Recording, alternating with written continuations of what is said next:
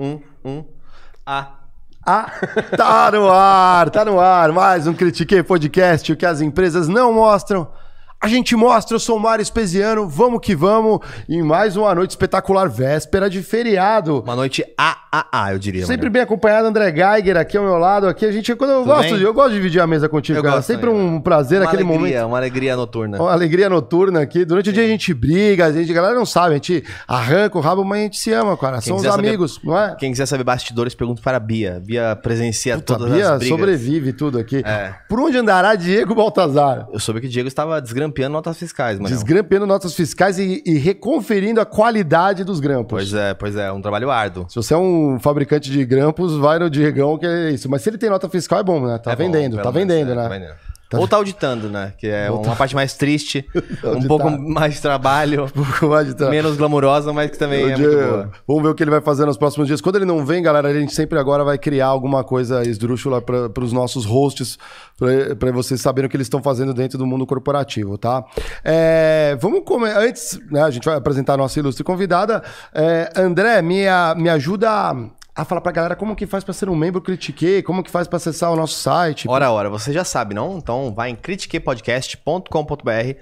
Lá você vai ter todos os nossos conteúdos, os cortes, a nossa página ali bonitinha para você acompanhar ela inteira. Isso aí. Lá também tem as opções de membros, né? Que é desde ajudar a firma, que é a abelhinha aí. operária, Abelha Operária, Né? tem a Abelha Rainha. a abelha rainha e o zangão mentorada. É isso aí, Zangão Mentorado, você tem mentorias mensais ali, ou comigo, ou com o André, ou com o Diegão, sempre a gente trazendo um tema, ou que os nossos os membros pedem, pô, eu quero saber um pouco mais disso, me dá uma dica de carreira nisso, e a gente vai naquilo, né, a gente vai é, trabalhando nisso, o Diegão fez a última, a próxima é tua, essa Minha? bronca é do, do, do, do André. Então já deixa o comentário aí, é, qual é o tópico que você quer falar comigo? É, tô desesperado. Andrezão, vem aqui e me ajuda, né? O galera. O, o- a última que você fez, Geiger, eu achei bem legal. Foi antes das minhas férias, eu vi. eu sou um cara criativo, cara. Eu sei. É Dá um o tema que eu...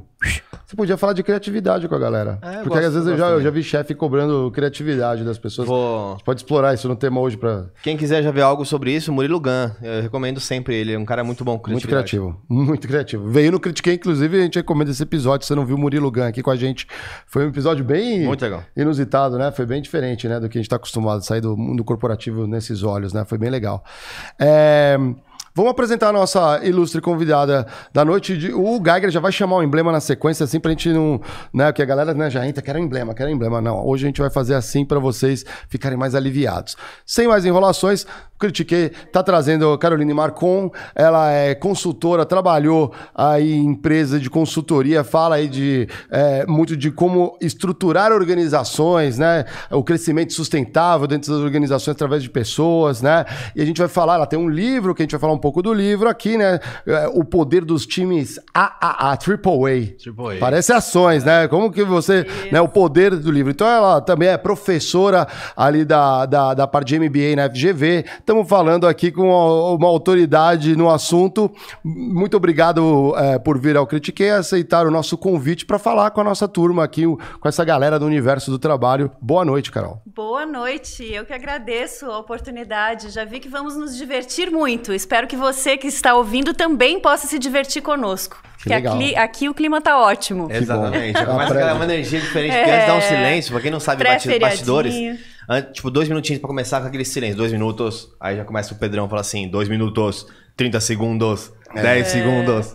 Mas aí o clima começa sempre. E um antes muito disso, bom. o que que tava rolando aqui, Geiger? Conta aí nos bastidores. Pô, Conta, Carol. Carol, o que que tava rolando aqui pra galera saber antes de começar o programa? Tava uma fusarca aqui? Não, você não. Com projetos mil, gente. Esse, a turma aqui não para de, de crescer negócio, inventar moda. Não pode A- aguardem, aguardem. Aí, Vem ó, eu falo, galera Muita coisa boa. Vem coisa boa por aí. Pra gente poder começar, a gente vai logo de emblema, Marião, hoje? Manda um emblema aí, manda então um manda o emblema. emblema, Pedrão. Qual que é o código, senhora Bia? AAA. Um código muito fácil pra você lembrar. Então, AAA. E se você quer estar aqui em um episódio do Critique, você aí que resgatou o número 3 de AAA, você vai estar aqui presente conosco também em mais uma visita. Eu sempre dou uns trabalhos pra você. O 3, o número 3. É o número três, Então, res- hein? quem resgatou o emblema número 3 o terceiro que vai poder vir aqui acompanhar com a gente. Vem aqui no Critiquei. A gente vai abrir as portas pra você só vir visitar. Como é que funciona o emblema, Marião? Você entra lá na nv99.com.br e você tem o íconezinho ali. Se você não está inscrito, é só se inscrever ali no portal. Você recebe é, é, as nossas notícias, informações. E ali você clica resgatar emblema. É só digitar o código, por favor. Digita direito, porque às vezes a galera reclama, né? Pô, o emblema não tá vindo. Aí você vai ver trocou a palavra que é com C cedilha com S, É, sabe? Né? exatamente. É Z, né? Então, galera, olha direito. Hoje não tem como errar, hein? Hoje não tem como errar. Não tem como errar. É só apertar a mesma tecla. Só 3A. Ah, e aceita no. no... Aí vai lá o cara que digita 3. 3A, né? Aí vamos- Ó, tem sempre isso, sempre tem. É, Carol, vamos começar para o pessoal também entender um pouco da sua trajetória, rapidinho ali, um pouco de como que você começou a tua carreira e como que você foi caindo nessa área, né? Assim, para poder se especializar tanto, né? Eu literalmente caí nessa área, não foi algo planejado. É, a minha carreira começou, eu sou advogada e administradora de formação. Legal. Então, quando eu escolhi aos 16 anos o que, que eu vou fazer da vida, né? ah, fui naquelas carreiras mais clássicas, assim. E confessando pra vocês, achei o direito chatíssimo, Ah, né? é? Chatíssimo. É, a carinha dele. Não, mas é só a minha opinião pessoal. Tem muita gente que gosta e, e se Você nunca bem. pensou em trabalhar no departamento jurídico de uma empresa? Eu já fiz. Ah. Ah, comecei assim. Durou, eu vou já chego lá. Aham. E fiz administração, que sempre foi uma paixão, eu acho que é uma coisa que me, me ajudou a abrir um pouco a cabeça. E como muitos de nós, é, por conta da idade aqui parecida, comecei a carreira como trainee de uma grande empresa. E na área jurídica. Adivinha quantos meses levou a minha brincadeira como trainee da área jurídica? Três meses. Só isso. Porque eu né? fazia muita pergunta, incomodava demais. eu Pô, achava... mas o trainee é isso, ele tá aprendendo É, também. mas lá não, enfim. Aí Não podia acharam perguntar. que eu, eu daria melhor na área de RH. E eu dizia, mas o que, que é isso, gente? RH faz o quê? Eu eu passei num programa super difícil, vocês vão me dar o quê para fazer? Não tinha ideia do que era, né? E aí, quando eu caí, comecei a ver, eu peguei um meu primeiro chefe, que foi uma pessoa super especial para mim, ele falou para mim: olha, eu também acabei de chegar de consultoria, tinha chegado da Price, eu também não sei o que é RH, a gente vai descobrir meio que junto. Ah, é legal. Vamos, e se a gente não souber, a gente faz o que a gente acha que é o correto. Então, assim, tinha autonomia, ah, comecei a trabalhar, como eu estava contando para vocês aqui antes, na fase da privatização das teles, 2001, 2003, por aí, a gente já estava bem adiantado no Brasil. é, na parte de desenho organizacional, todo o mapeamento de processos, gestão da mudança. Então, você conhece muito dessa transição do que é uma empresa que está entrando num modelo diferente. Hoje, falar disso parece que faz 100 anos, mas não faz, né? É. Faz só 20. E, né, parece uma coisa absurda, é mas verdade. foi assim. Então eu comecei aí, ah, e aí já comecei a fazer consultoria também, porque a gente fazia parte de um grupo é, organizado pela ONU, pela União Internacional de Telecom, que levava experiências de empresas recém-privatizadas com sucesso para outros países. E nessa eu fiz missões na Rússia, na Ucrânia Ó. é, e vários outros países que estavam na época é, nessa fase de aprender a, a fazer a privatização. Puxar, pode puxar aí. Que Posso puxar mais Pode, perto? Pode, Pode. fica confortável. É, é. É. o microfone A é seu ideia amigo, é essa, é. Tá, se Samba. você, Exatamente. se, Eu se tô eu vendo que tiver... você tá meio pra não não, se eu estiver gritando, vocês Não, avisam. você fica, ó, se Não, quiser não. Né? encostar aqui, ó, vou ficar aqui, assim, ó, vou encostar, é, pode Tá, ficar à tá vontade. bom. Eu, posso- tá. eu quero olhar para você, porque Pô, senão é- também não dá. é, Você, você passou por vários países, então, ajudando, países, a ajudando. privatizar e estruturar essa nova. ajudando a fazer o que a gente chama de gestão da mudança, né? Então, quando existe uma decisão de privatizar, ok, como é que a gente faz para fazer o, o rollout desse processo, né? Fazer esse processo realmente ser implementado. Então, tem uma fase toda de gestão da mudança, que é uma das minhas práticas em consultoria, só que hoje eu faço isso orientado para transformação cultural. Mas então isso vem, essa transformação cultural é algo que eu já faço há 20 anos, sem saber que fazia. Porque assim, primeiro a gente aprende, depois a gente dá um nome bonito, cobra mais caro, né? Exatamente, Tem todo um é. processo. Gourmetiza. da gourmetiza, O fancy, né? exatamente. Mas começou assim, fazendo, né, aprendendo e tal. E fiz isso até 2007. Eu morava em Brasília na época. E falei, não, não posso mais viajar tanto agora. 2007 eu viajava 15 dias por mês. E eu resolvi ter um filho. Né? Meu filho hoje tem quase 16 anos. Ah, que legal. Você, nossa, João. você é super jovem. ah. Obrigado. Vou te dar o contato da dermatologista depois. Mas, então, João salve, nasceu... João. Salve, João. Tá assistindo? Salve, Será que o João tá assistindo? Olha, eu espero. Eu espero que João, esteja. você tá assistindo? Deixa um, deixa Fala um oi pra aí. gente aí. É. Pedi pra assistir, Deixa uma ver. abelhinha aqui, a galera já tá deixando as abelhinhas. É, então, aí eu pensei, não, não posso mais viajar 15 dias por mês e quero uma vida mais tranquila. Aí mudei para São Paulo e fui parar na maior consultoria global de recursos humanos na época, que era o Hey Group, que foi a minha casa durante quase 10 anos, minha escola, e depois virou Corn Fair, então hoje Foi, é sim. Corn Fair. A Corn Ferry foi adquirindo, né? Foi adquirindo, né? E, e Adoro fiquei. isso, né? As fusões, é, É, é muito louco. é. Mas foi uma mega escola. Obviamente, eu não deixei de viajar, né? Ninguém ah, que quer trabalhar e viajar menos entra numa consultoria, mas isso também eu fui aprender depois. Então, jovens que nos escutam, né? Cuidado com o que você quer, porque essas decisões elas têm um. Mas assim, era a minha cara e, e hoje eu faço isso. É, é o que eu faço ainda. Então, fiquei na, no Hey Group até 2016, depois Corne é, gerenciando projetos para as maiores empresas do Brasil e vários projetos internacionais, sempre na área de transformação cultural, ajudando as empresas a transformarem as suas culturas, entrarem nesse mundo mais ágil, entrarem nesse, né, nessa, nessas novas tendências aí de gestão. E trabalhando com times executivos, que é exatamente o tema do nosso livro, O Poder dos Times AAA. E o que, que a gente descobriu trabalhando com times executivos? Quanto que é difícil para eles abraçar de verdade uma abordagem mais soft e achar que aquilo vai fazer a diferença. Eles só aprendem isso com muito erro, com perdendo muito dinheiro, perdendo muita gente boa, né? E principalmente quando as empresas são adquiridas nessas fases de fusões e tal, eles percebem. E eu entrevistei muitos investidores grandes que confirmaram isso que a gente já, né, suspeitava, que o que faz a diferença, né, ah, o desempate entre uma decisão de fechar um negócio ou outro é a qualidade do time executivo. Por quê? Porque é isso que não se pode copiar. Tecnologia se copia, né? desenvolvimento de produtos se copia, Operação. infraestrutura, operação, tudo se copia. Agora, a alma daquele líder, aquela cultura que fez o negócio dar certo, isso você não só não copia, como não eh, demora para construir. Né? Uma cultura, para você construir, ela vai de dois a cinco anos fácil.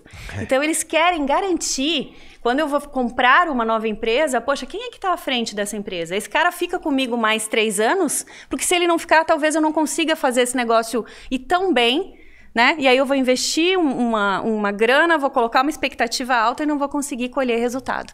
Então, quando esse líder fica sênior, começa a entender o que, que faz a diferença na hora de comprar ou vender uma empresa, o que, que faz a diferença na hora de você ser ou não escolhido CEO, ele percebe que é a qualidade do time. E o que, que a gente quer, né? Dado que a gente trabalha, eu e o Paul O'Doherty, que é o meu coautor. Paul O'Doherty é também consultor de empresa, foi diretor do Hey Group durante 15 anos e antes disso ele era o líder ah, de Leadership Development da GE, ah, da, da parte né, eh, financeira da GE na Europa. Então, E quem, trabalhou... pra quem O não Banco conhece, GE lá, o Banco da GE. Isso. aham. É, pra quem não conhece, é importante falar que assim, entre as culturas mais reconhecidas do mundo, a P&G e a GE estão com Cara, certeza no topo do topo do topo. Porque é, Exato. porque é uma cultura que forma líderes Da é, base, da né? base, é, Falei isso no evento que eu palestrei esses dias aí, o pessoal falou, "Qual- quem que vocês acham que tá na ponta dessas... Era um critério lá, eu falei, cara, era a P&G e a GE. É, Falei, sem muito- pestanejar, são muito não bons, tinha né? como, eles já eh, criaram isso há muito tempo, né? É que a Exato. GE também vai comprando muita empresa, e aí como que você é a cultura depois, Exatamente. né? Você Vamos- precisa ter é, formas de, de acelerar a integração cultural dessas empresas, né? Então, o nosso livro ele surgiu dessa vontade de é, trazer muito mais, abrir essa caixinha preta, né? Do que a gente chama de top teams ou times executivos de alta performance. O que, que faz um time ter alta performance? Como é que você constrói um né? Como é que você se desenvolve como líder? Vários cases de clientes nossos que deram certo, cujos nomes estão divulgados aqui. Então a gente tem case da Volkswagen, né? Pablo Dissi, que era o presidente Brasil, hoje ele é presidente Américas. a gente tem Américas, muito é. orgulho da trajetória e de ter acompanhado o Pablo nesse processo. A gente tem caso da Cagil é, Internacional, a gente entrevistou é, um dos presidentes globais da Cagil, falando muito sobre performance management, gestão da performance, porque eles têm um modelo tão ou mais um, sólido do que o da Cargill, do, desculpa, do que o da GE. Só que menos conhecido, porque a Cargill é uma empresa familiar uhum. e que não tem tanta, é, não faz tanta propaganda, mas a, a, a, forma como eles fazem a gestão por meio de valores é super interessante. Uhum. E está aqui uh, e de outros clientes como o Grupo Três Corações, uhum. melhor café do Brasil. Acabei de tomar um aqui servido pela Beatriz. Olha só. É, Tricordianos. Triple A no coração. Triple A é. e, e, Grupo Três Corações é um case de gestão familiar de alta performance e de transformação cultural. Uh, uma cultura empreendedora, uma cultura muito única uhum. e muito bem sucedida. Assim, que eu tenho muito orgulho de ter acompanhado essa trajetória deles por mais de 10 anos como consultora. E cases mais recentes, como o da Unimed Fortaleza, uhum. que é uma das empresas do setor, é a melhor empresa do setor de saúde é, para se trabalhar. É, e a Unimed Fortaleza é a melhor empresa da, do Ceará para se trabalhar Olha já há alguns anos. Então tem o case de transformação que eles fizeram na pandemia. Como é que eles fizeram essa gestão e o que, que se destacou basicamente a qualidade do líder, uhum, né? Lógico. E do time é, de liderança. Legal. E a gente tem o case global da Unilever também, falando de propósito. Também então... trabalhei lá. Ah, que, é, quando que foi esse o case? O case a gente entrevistou o novo presidente, o Alan Jope. Então é ah. é muito recente. A gente conversou Caramba. com ele ano passado. Olha. E Alan, Alan Jope já trouxe mensagens pós-pandemia de várias adaptações que eles fizeram na cultura é, muito de propósito, né? O que, que sustenta o propósito da Unilever desde a família Sim, lá, Liver, lá desde o início. É. Então, histórias muito bacanas uh, que a gente amarrou com exemplos reais, muita coisa que não deu certo também, uhum. que a gente acompanhou, obviamente sem citar os clientes. Uhum. Mas as lições aprendidas estão aqui. Claro, claro. Como, como que você vê o, o, os momentos das companhias no Brasil? Obviamente, ao mesmo tempo que tem algumas que já estão no AAA. Poucas. É, algumas uhum. nem sabem que tem uma dor ainda. Vão descobrir que tem uma dor muito grande de cultura porque ainda estão batendo cabeça. As pessoas mudam a cada 12 meses, então nem ainda entenderam o que, que é a cultura que está instalada. Como que você vê o mapa do Brasil nesse sentido? Nossa, André, isso que você falou é tão verdade, porque quando você faz uma rotação muito rápida como executivo, você não consegue nem entender a cultura quanto mais criar algum impacto positivo nela, uhum. né? Então exige não só um olhar mais apurado de fazer as perguntas certas, entender é aqui que vai girar o ponteiro, então é essa transformação que eu tenho que fazer primeiro, mas você ter um, um, um tempo mínimo de colher resultado disso. Hoje o que eu vejo, né, nesse mundo também, digamos, pós-pandemia, vamos pegar a realidade atual. Tem o empecilho da gente ainda estar tá definindo um novo modelo de trabalho, então algumas empresas estão, a maioria está no híbrido, mas é uma coisa ainda meio improvisada ou meio que não criou uma cultura. Uhum. Né? A gente tem um distanciamento por conta das pessoas não terem mais aquela rotina, porque a cultura ela é criada uh, por meio de observação, de comportamentos, de símbolos, dos sistemas que acontecem. E quando você perde essa vivência e começa a trabalhar só no transacional, que o híbrido ele é muito bom para o transacional. Né? O trabalho acontece, mas para você criar cultura, você precisa de intimidade, você precisa criar confiança, você precisa ter histórias junto, é, você rituais. precisa ter rituais, é. convivência. As, as convenções das áreas, por exemplo, quando rola o, o pagodão que você tocava Exato. na banda. Sim, eu entendi o que você está é. falando. Exato. Aquela, Exato. você ter troca, né? Humana. Você ter troca, você ter o um momento da, do cafezinho, a fofoca que tá rolando, a rádio peão. A gente uhum. perdeu tudo isso. É a rádio peão não perdeu, não. Pô, a Bom, a rádio peão... Não, a rádio peão foi digitalizada. a rádio peão, ela... Foi digitalizada, né? Ela atingiu, assim, níveis... Agora, é, agora, é, agora tem um trivia antes da rádio é. peão, né? né? Tem um joguinho ali ela virtual. Se, ela se modernizou, né? É. Mas, mas eu acho que muitos rituais de cultura é, estão é, perdidos, mas também se reconstruindo. Mas, e isso. Pode, pode continuar. E isso faz a diferença para a gente conseguir alavancar esses processos e, e, e, fazer esse negócio. Eu sinto que os meus clientes que voltaram para o escritório, que já tem muitos, tá? Clientes que primeiro tiraram todos os escritórios, uhum. fizeram hubs e blá blá blá, e agora já estão retornando, viram que não dá e estão retornando para o presencial. Os que têm uma convivência presencial mais constante, mais organizada, eles conseguem evoluir mais rápido. Por quê, gente? Tem o poder das conversas, que é o que a gente está fazendo é. aqui. Uhum. Né? Ser humano, gente precisa de gente.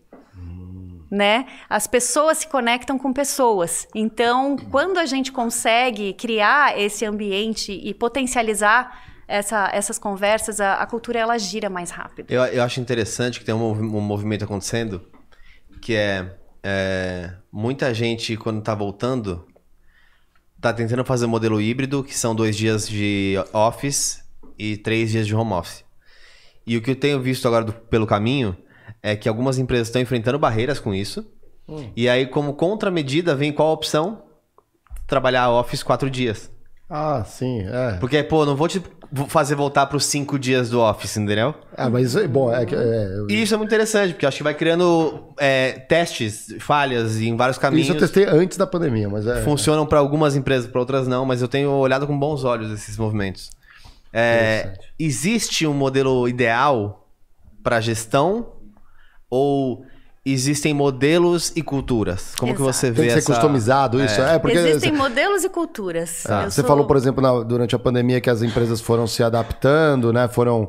É, foi meio test and switch, né? Testa e troca. Se isso. não deu certo, vai trocando. Foi muito... Tinha que ser rápido. Tinha que ser. Mas é. eu vi muita coisa, por exemplo, nesse momento que o pessoal não tinha que se encontrar virtualmente. Acho que até que você comentou num programa, que aí era reunião atrás de reunião atrás de reunião. E no final ainda tem um café virtual com é. Aí ninguém aguentar. Aí algumas empresas falam, pô, aqui tá dando super certo. Aí, o, aí aquele benchmark de RHs, um falando pro outro, ah, então vou fazer na minha também. Aí põe um Kahoot pra jogar, não é? Aquela, é. Não é? Aí, ó, não é, é, aquilo ali. Aí, pô, todo mundo sacuda na outra empresa. Isso tem a ver com a cultura da empresa ou não, não tem uma solução universal para todos? Entrando tem, nessa pergunta é, do André também. Tá, é. É, você já deu a resposta. Você fez a pergunta e já respondeu. Ah, não, é porque assim... eu, eu concordo contigo.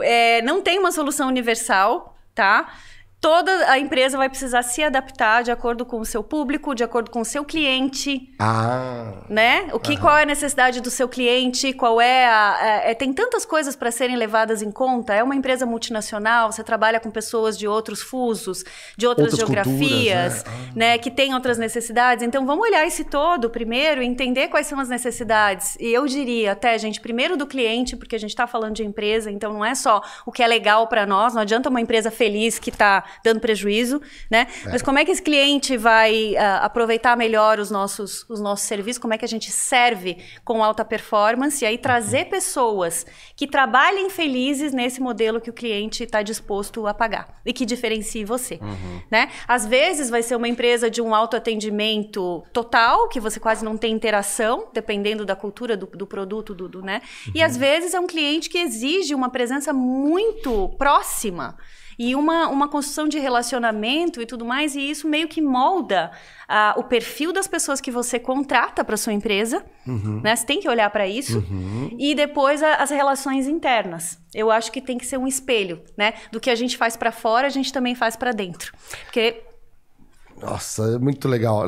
E de curiosidade, você chega numa empresa que precisa fazer essa transformação cultural, fazer é, é, prezar um crescimento sustentável, né? Que tá nessa pegada.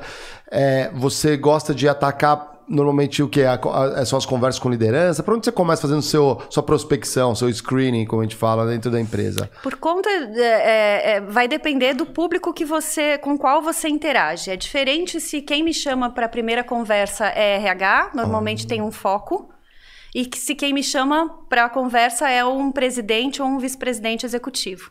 Os focos, quem determina por onde eu começo é muito mais assim, o, o a primeira informação importante, quem me chamou?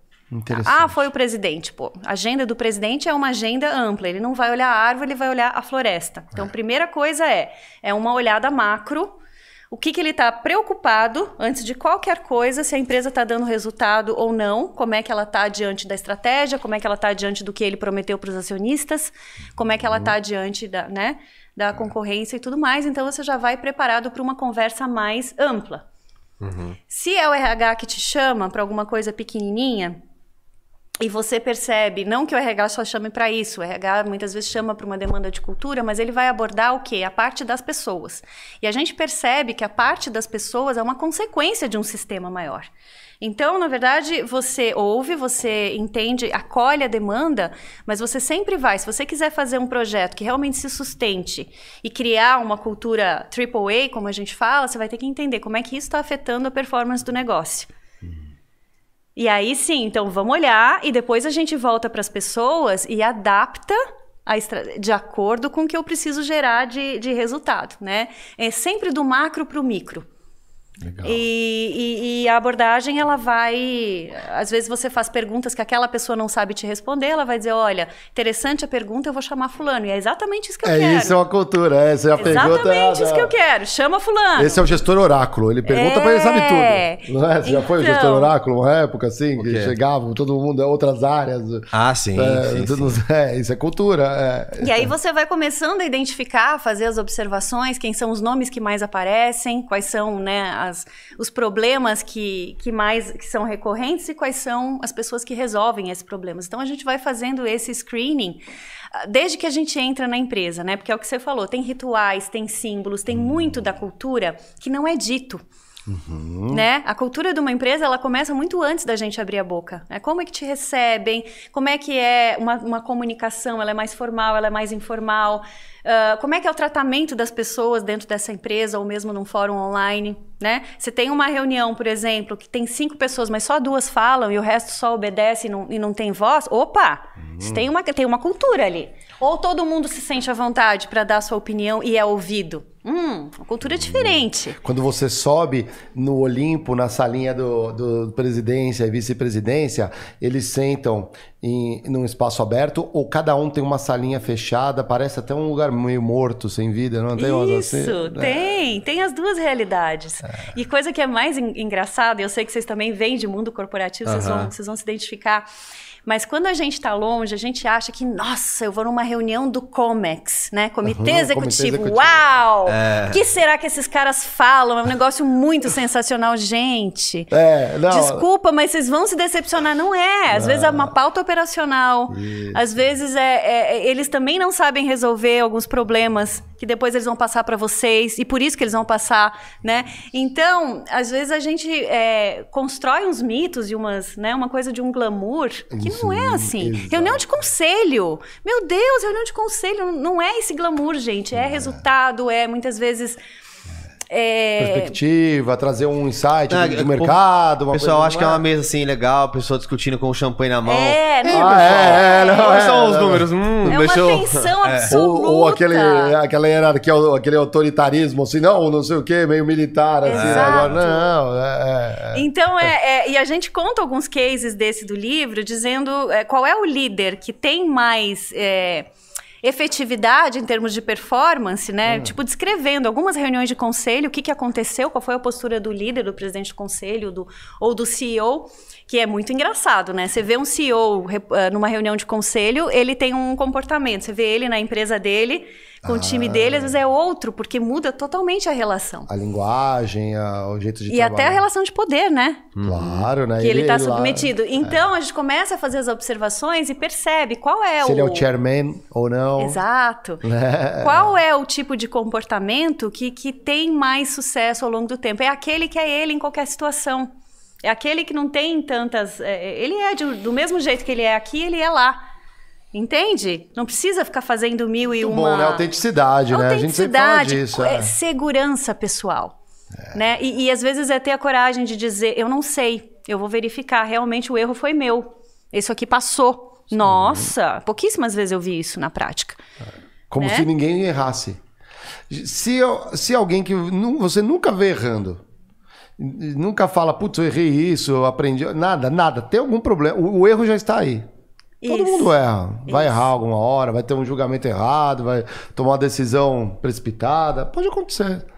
É só Isso saber, é das... puta, erramos aqui, foi um aprendizado. Às vezes tem uns que custam mais caros que outros, mas. Exato. Né? Mas aquele que tem mais segurança pessoal para falar dos seus erros e aprendizados, ele constrói mais confiança com o time, ele constrói mais confiança, né, é, com para cima, se for o caso Desde que, claro, ele assuma uma postura também de responsabilidade. Não é não sei e dane-se, é vou resolver. Tá comigo, vou resolver até o dia tal, vou te trazer uma solução.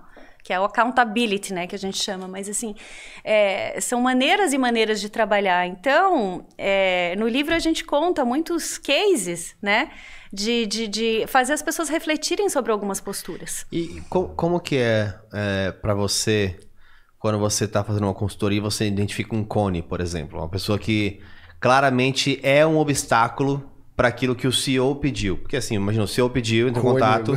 cone, É, é. falou assim, olha, eu Cone, preciso... eu fiquei pensando também o que que... É, porque o- Oi? o, cone ele O tava cone de parado. rua, né? O Ele cone parado, ele só tá é. atrapalhando os movimentos ali. Essa vai É, é, ou jabuti, tipos o de funcionários. o O, cone, jabuti. né? O funcionário É. cone, Sei lá, o é. chefe jabuti que você Sim, fala bastante, é. que, é, que ninguém sabe Ninguém é que sabe parar que lá. ele tá lá. é. É, Na verdade, tá- tem São- uma explicação. São tá- conversas mais difíceis, mas existem, ou porque eu imagino que pode ser que muitos problemas pode ser pessoas também, certo? A maioria das vezes. Se elas são a solução, elas também são um problema. Então, Exatamente. Exato. como que é lidar com enfrentar, por exemplo, encontrar uma pessoa que claramente é um obstáculo para aquilo que a própria de- companhia decidiu é, evoluir? André, isso acontece 90% das vezes. A gente, quando eh, tem um- um problema organizacional, tem pessoas que estão gerando esse problema. Né? E aí tem duas eh, categorias, né? São as pessoas que, uma vez que elas identificam que elas estão sendo problema, elas assumem e decidem mudar. E com essas a gente consegue trabalhar. É dizer, olha, você, você identifica o impacto que você teve nessa situação, por que, que isso é um problema, como é que a gente pode corrigir, né? Ou fazer diferente. Então, se a pessoa está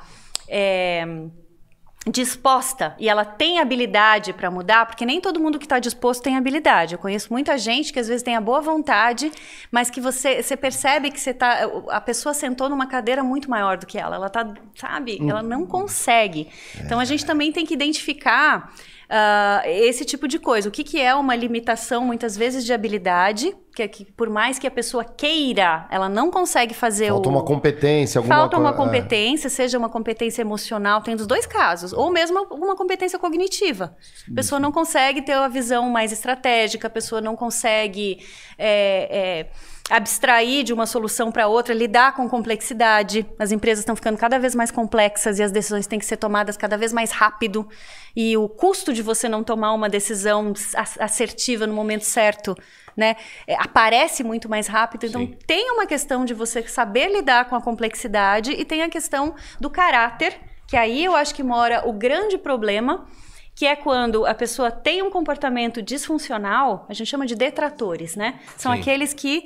É, um nome mais bonito pro teu cone. É, o detrator. Detrator do, do, do- do avanço Né? da cultura. É. E, e esse detrator é aquele que ele teria condições, se ele quisesse, de fazer a mudança, só que ele usa a influência dele para o mal. Uau. Ele diz: não só não quero, como vou te sacanear. Ah, já, Watch me, já viu? Opa, sabe? cerveja. Tem um monte Tem um aí. monte. Watch me. E, e não ver. tem um que às vezes é assim, o ambiente é horrível. E você tem o cara que quer ir, né? Ou a menina, o cara ali, é que então assim, é o contrário, influenciam pro bem, mas aí é sucumbido, assim, não consegue. É, É. ma- mata, né? A fagulha de esperança Tem. já matam na origem ali, nem vai. Né? Tem. E eu- Não tem também? Daí o Geiger sabe. E né? nesses casos é que a gente tem que ter um líder, um CEO, ou a pessoa que estiver à frente do time, com muita é, clareza do que fazer e com muita. Sabe, uma pessoa firme na tomada de decisão, de identificar o detrator e olhar bem no olho dele. E, e eu tenho um, case desse que está escrito aqui. Tem uma página Ah. que fala não tolere detratores, que é uma das, dos obstáculos à transformação cultural. E o case que a gente ouviu de um grande executivo americano, não vou divulgar o nome dele, mas ele é bem conhecido até. Ele falou o seguinte: na carreira dele, ele pegou muitas vezes como CEO de empresas que ele não concordava 100% com o rumo daquela decisão, ele teria feito diferente se ele pudesse, se a decisão fosse só dele. Mas uma vez que aquilo foi fechado pelo conselho, que ele estava né? responsável. Ele falou: ó, olha, se vocês perguntarem, aí ele chamou o time executivo dele, onde tinha uma das pessoas do grupo que era muito influente, que era esse meio sacana, porque ele, ele poderia ajudar, mas ele não queria. Porque ele achava que era uma burrice, que as pessoas que tomaram a decisão não sabiam o que estavam fazendo, aquela coisa do ego maior Sim. do que qualquer coisa, né? E ficava é, influenciando o grupo nesse sentido. Ele era uma pessoa muito ouvida. E esse CEO chegou para o time e falou o seguinte: olha, gente, numa escala de 0 a 10, se vocês me perguntarem o quanto que eu estou confortável com esse rumo que a empresa vai tomar nos próximos anos, eu diria que eu estou 6. Sendo muito sincero com vocês, eu também gostaria de fazer algumas coisas diferentes. Mas a gente, né, chegou nessa decisão como um consenso, tem prós e contras, explicou direitinho, e a decisão a ser tomada pelo grupo o caminho a ser tomado é esse e eu me comprometi a fazer. Então, gente, vai ser muito difícil, né? Essa, essa nova estratégia ela vai exigir de todos nós muita adaptação. Uhum. Vai ser muito difícil, eu vou dizer. Se vocês estiverem com qualquer problema, eu estou disponível para vocês a qualquer momento. Vocês entrem na minha sala, vocês peçam ajuda. Eu só não tolero uma coisa. Se eh, tiver alguém agindo pelas costas, olhou pro cara. Sabotagem. E olhou pro é. cara. Se tiver alguém olhando pelas costas, eu não to tolero detratores. Se tiver alguém sacaneando por trás, eu vou chutar no pé. Tá? Escutem o que eu estou dizendo. Vocês não vão sobreviver. Então ele foi assim tão assim escancarado e eu acho que aquilo foi. Ele falou assim, é, ficou tão evidente o que o cara estava fazendo que ele tinha dois caminhos: ou ele se demitia ou ele colaborava. E aí ele optou por colaborar. Uhum. Mas chega uma hora que a gente tem que ser claro. Então, clareza é tudo. E o que, que eu vejo na maioria das empresas? A gente não tem muitos líderes que conseguem ou que assumem esse, esse lugar. Porque é um lugar incômodo, é um lugar de conflito. É um lugar de dizer para a pessoa: olha, ou você está comigo, ou se você não está, eu tô Exato. te dizendo o que vai acontecer. E às vezes né? é, é, legal que você está trazendo, porque às vezes a gente pensa assim, ah, para um caminho nefasto, a, a, a, empresa tomou este rumo e aí vai mexer na estratégia, eu não quero fazer. Às vezes as pessoas se deparam no mundo corporativo, sei lá, a empresa está querendo atuar nesse segmento e vai, vai, comprou, vai querer comprar, sei lá, alguma empresa disso. Aí alguma pessoa na liderança fala assim, cara, esse segmento, sei lá, eu, eu não me vejo como propósito pessoal trabalhando com isso. E aí acontece essa, né, vira o detrator dentro, não, vou, tenta melar o negócio. Exato. Às vezes é melhor, exatamente, às vezes você fala assim, cara, isso não é para mim, você tem é que abrir o jogo. E você Exato. fala. E a, a, empresa até ajuda, faz um outplacement, faz outro negócio, fala assim, cara, eu não, eu não concordo com esta forma de trabalho, não pertence aqui, tudo bem. Exatamente. Às vezes é, é, não é assim ficar lutando e quebrando todo mundo, né? Fala assim, pô, eu vou pegar um outro rumo. É. Às vezes é aquela coisa de realmente, pô, vale a pena a batalha, às vezes é uma coisa assim tão pequena. Tão pequena que você pode conviver. Mas é isso, você pode conviver com isso ou não. Se não pode, é melhor negociar uma saída. Uhum. Do que duas posturas, né? Que agora eu vou aproveitar para a carona uhum. para falar de um tema que está muito atual e me incomoda muito. Então, ou você é, pede para sair, que eu acho uma, uma postura íntegra, bacana, uhum. de dizer, olha, isso não é para mim, desejo sucesso para quem fica, mas estou indo embora. Agora, não faça quiet quitting. Isso eu já. A, de, a, a é desistência é silenciosa. Eu acho péssimo. Hum. Péssimo. Porque é aquela coisa. É, vai fazer o mínimo necessário para manter o seu emprego? Meu, vai, vai fazer o máximo em outro lugar. Sabe? É... Vai fazer o máximo. Você vai se, se nivelar por baixo porque está com medo? Então, você é tão bom assim, mas você morre de medo de perder esse emprego? Ah, mas não, é, é porque eu não concordo. Ok, então vai fazer a sua carreira num lugar que você concorde. Mas a gente não é contratado para. Eu sei que a gente. É bem polêmico, eu vou é ser polêmico. polêmico. Eu vou ser polêmico. Pode não é a linha que eu nunca. Eu, eu sempre trabalhei tentando entregar mais é, a mais do que era proposto. É o famoso Delight Me, né? Para quem assiste as aulas do Geiger, ele fala isso aí, ó, né? Ó, é o Delight. Me, né? Me surpreenda. Me surpreenda, me surpreenda, isso. isso, me surpreenda. E o, mas no fundo, a gente é pago para entregar alguma coisa. Esse a mais é o que talvez vai nos promover, ganhar mais, aumentar salário e tudo uhum. mais. É, eu acho um problema quando não entrega. Sim. Se está entregando, é uma coisa. Se tá exigindo a mais, será que não tem um outro problema aí também? Eu acho assim. Porque uma coisa é comporta... uma coisa assim, é comportamental assim, ninguém tá entregando a mais.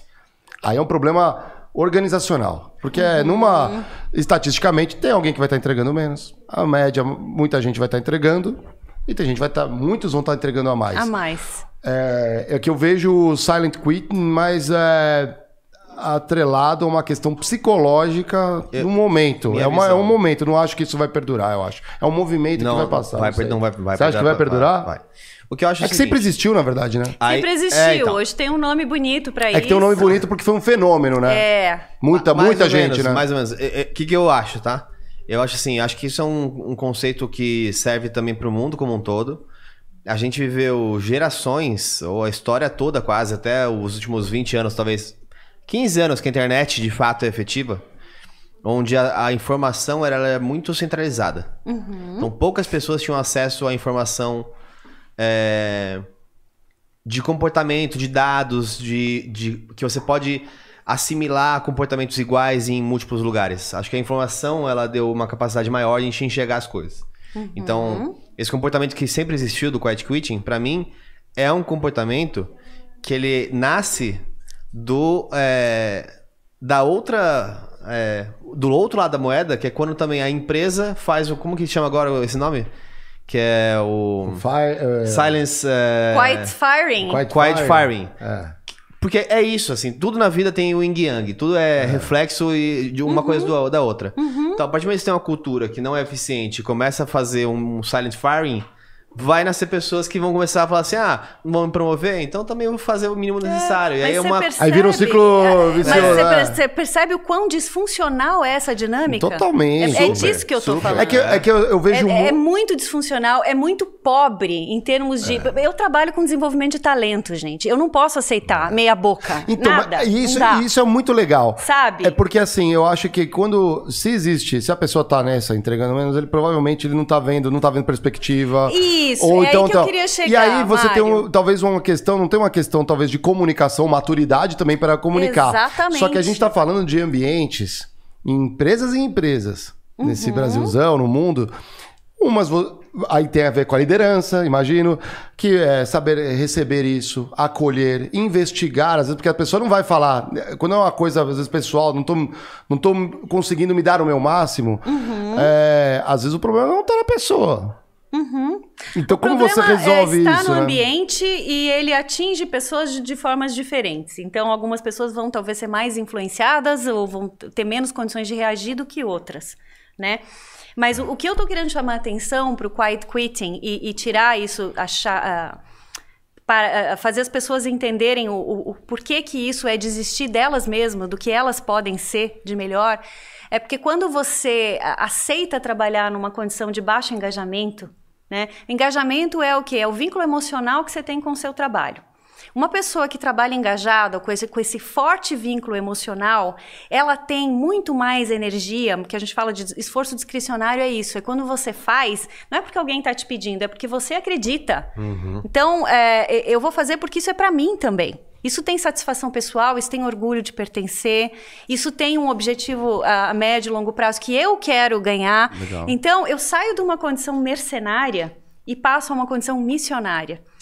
Que é de, de, de olhar alguma coisa com um propósito maior. E todo mundo tem essa chama, só que quando a gente deixa morrer, a gente fica cínico. Ah, se você quer me demitir, então também vou fazer o mínimo. Porque sei... Gente, vocês estão fazendo, sabe? E aí o talento, a motivação, a coisa, ela se perde. Então, o que eu provoco as pessoas, e, e assim, para mim ninguém vem, vem falar em quiet quitting, porque eu trabalho com gente mais sênior. Então, assim, É, é menos fica provável. até meio, sabe, não combina. É, não combina com o nível de pessoas que eu atendo, né? Bem que na pandemia eu vi de tudo. Até porque se viessem, já, já sabem que iam levar uma bem. Mas é, é Né, inter- no- é interessante isso, porque assim, eu. é, Eu nem sei como que seria a situação do que eu passei pela, na Uber, por exemplo. É. Mas durante a pandemia, quando, óbvio, teve restrições, imagina a Uber, fechou o primeiro mês, caiu, caiu muitos por cento. Lascou. falo o número, muito mais que metade É caiu. muito mais, é muito mais. É. É, e aí meu time, que eram cinco pessoas, caiu, é, reduziu pra duas. Era eu e mais uma só. Nossa. Hum. é. E aí eu falei, reduz o meu salário, mas me dá um analista, pelo amor de Deus, porque não é a questão de se eu consigo ou não fazer, é porque não faz sentido. Não eu faz tava o dia sentido. inteiro fazendo uma planilha lá, Não, assim. Pra que não vocês estão me pagando sentido. como, como Sim, executivo? não, Exato. faz sentido. é. E aí não avançou, não avançou, não avançou. Eu falei assim, então tá bom, gente, traz outra pessoa, já traz dois aí logo. E recomendei, inclusive, que uma pessoa Sim. da L'Oréal fosse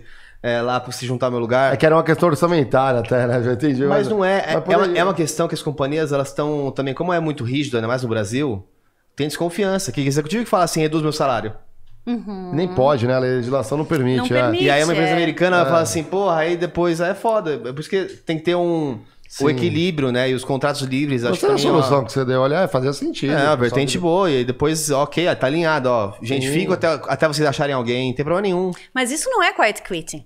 É, não, não, não é, totalmente não é, diferente não é, essa sim. postura. Essa é uma postura ó, íntegra de dizer, olha, fico até vocês resolverem, mas pra mim não dá. Exato, exato. Pra mim não dá, não, não tá legal pra mim, vou fazer outra coisa. Isso é legal. É que, é que É durante, diferente. durante a pandemia o que eu vi é a galera com burnout, porque aumentou Sim, bastante sim. por conta da nova condição, trabalhando em casa e tudo mais. é, não conseguia performar. Isso era mal interpretado na liderança. Achar que era corpo mole. Mas isso não é corpo mole, é diferente. Então. Burnout não é corpo mole. Só que aí é, é difícil diferente. identificar o burnout, porque as É. pessoas. A gente falou aqui com a Isabela Camargo, né? As pessoas têm aquela coisa de.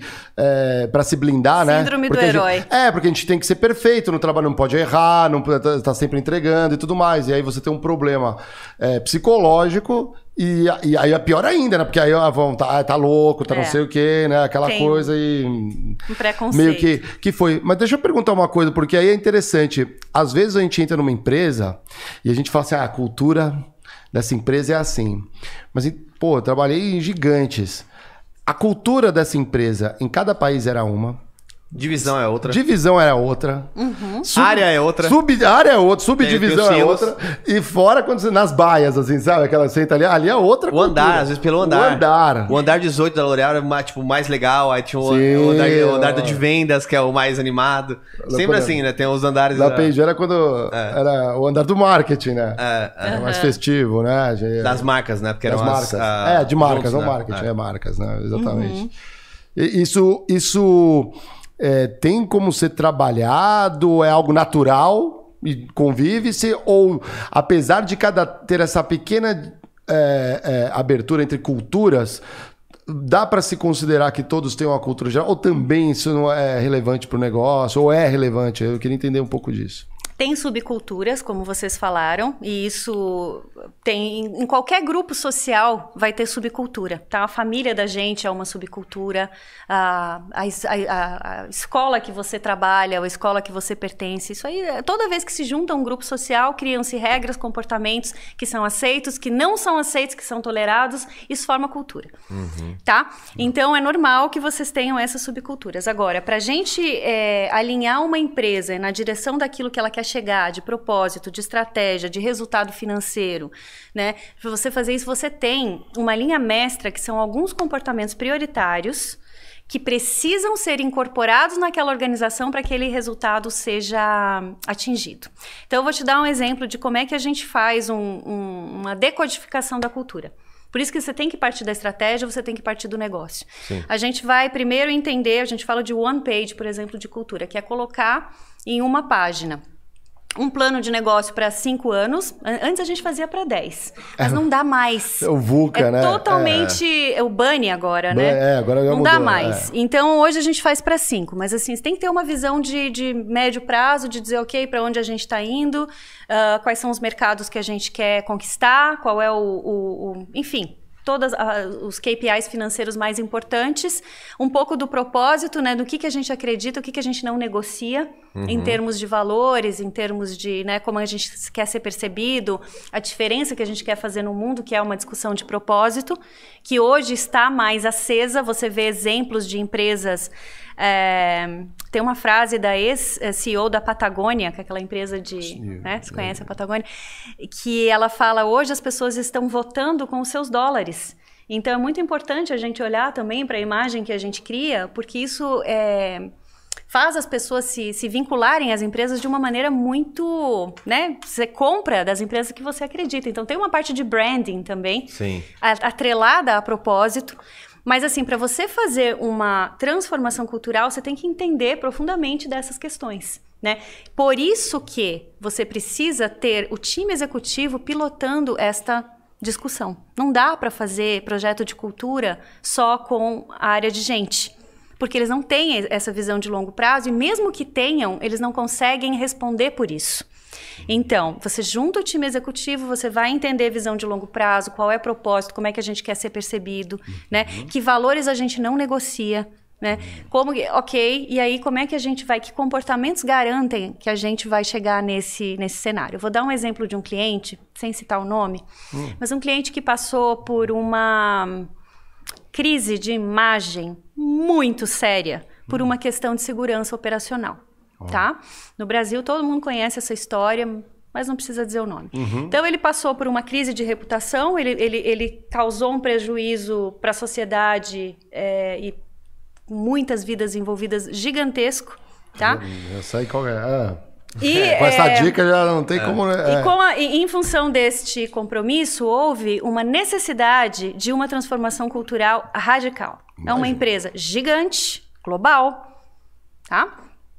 Mas que, embora tenha subculturas daqui, das operações de fora e tudo mais, existem alguns comportamentos e um deles, tá? Priorizar a segurança em função de resultado. Você imagina quando dói no estômago do investidor dizer como o resultado não é o primeiro, não. Segurança tem que ser o primeiro. Porque a gente priorizou resultado durante muito tempo e olha o que aconteceu. Então, se você quer quebrar a empresa de vez e, e, e causar um dano social gigantesco, continua fazendo só resultado. Continua nessa linha. Você vai ver. E você entende? Então, esse comportamento, eu trouxe um exemplo bem emblemático para entender. Segurança nesta empresa precisou vir antes de resultado para quê? Para que eles conseguissem conquistar ou reconquistar a reputação, a confiança do consumidor, dos seus empregados, dos seus investidores e conseguir manter essa empresa uma gigante que ela é. E a empresa conseguiu. E a empresa conseguiu, e a empresa está muito bem obrigada. Mas por quê? Porque ela mudou a sua cultura. Então, tem alguns comportamentos-chave que todo mundo tem que internalizar nas pequenas práticas do dia a dia. Né? Então, todas as mensagens e segurança e cultura a gente faz assim, a repetição de mensagem. Tá? Então, é, eu estou dando essa. Outra era a responsabilidade pelo todo, que é outro valor, né, outro compromisso dessa, dessa empresa que todo mundo precisa perceber. O que, que é responsabilidade pelo todo?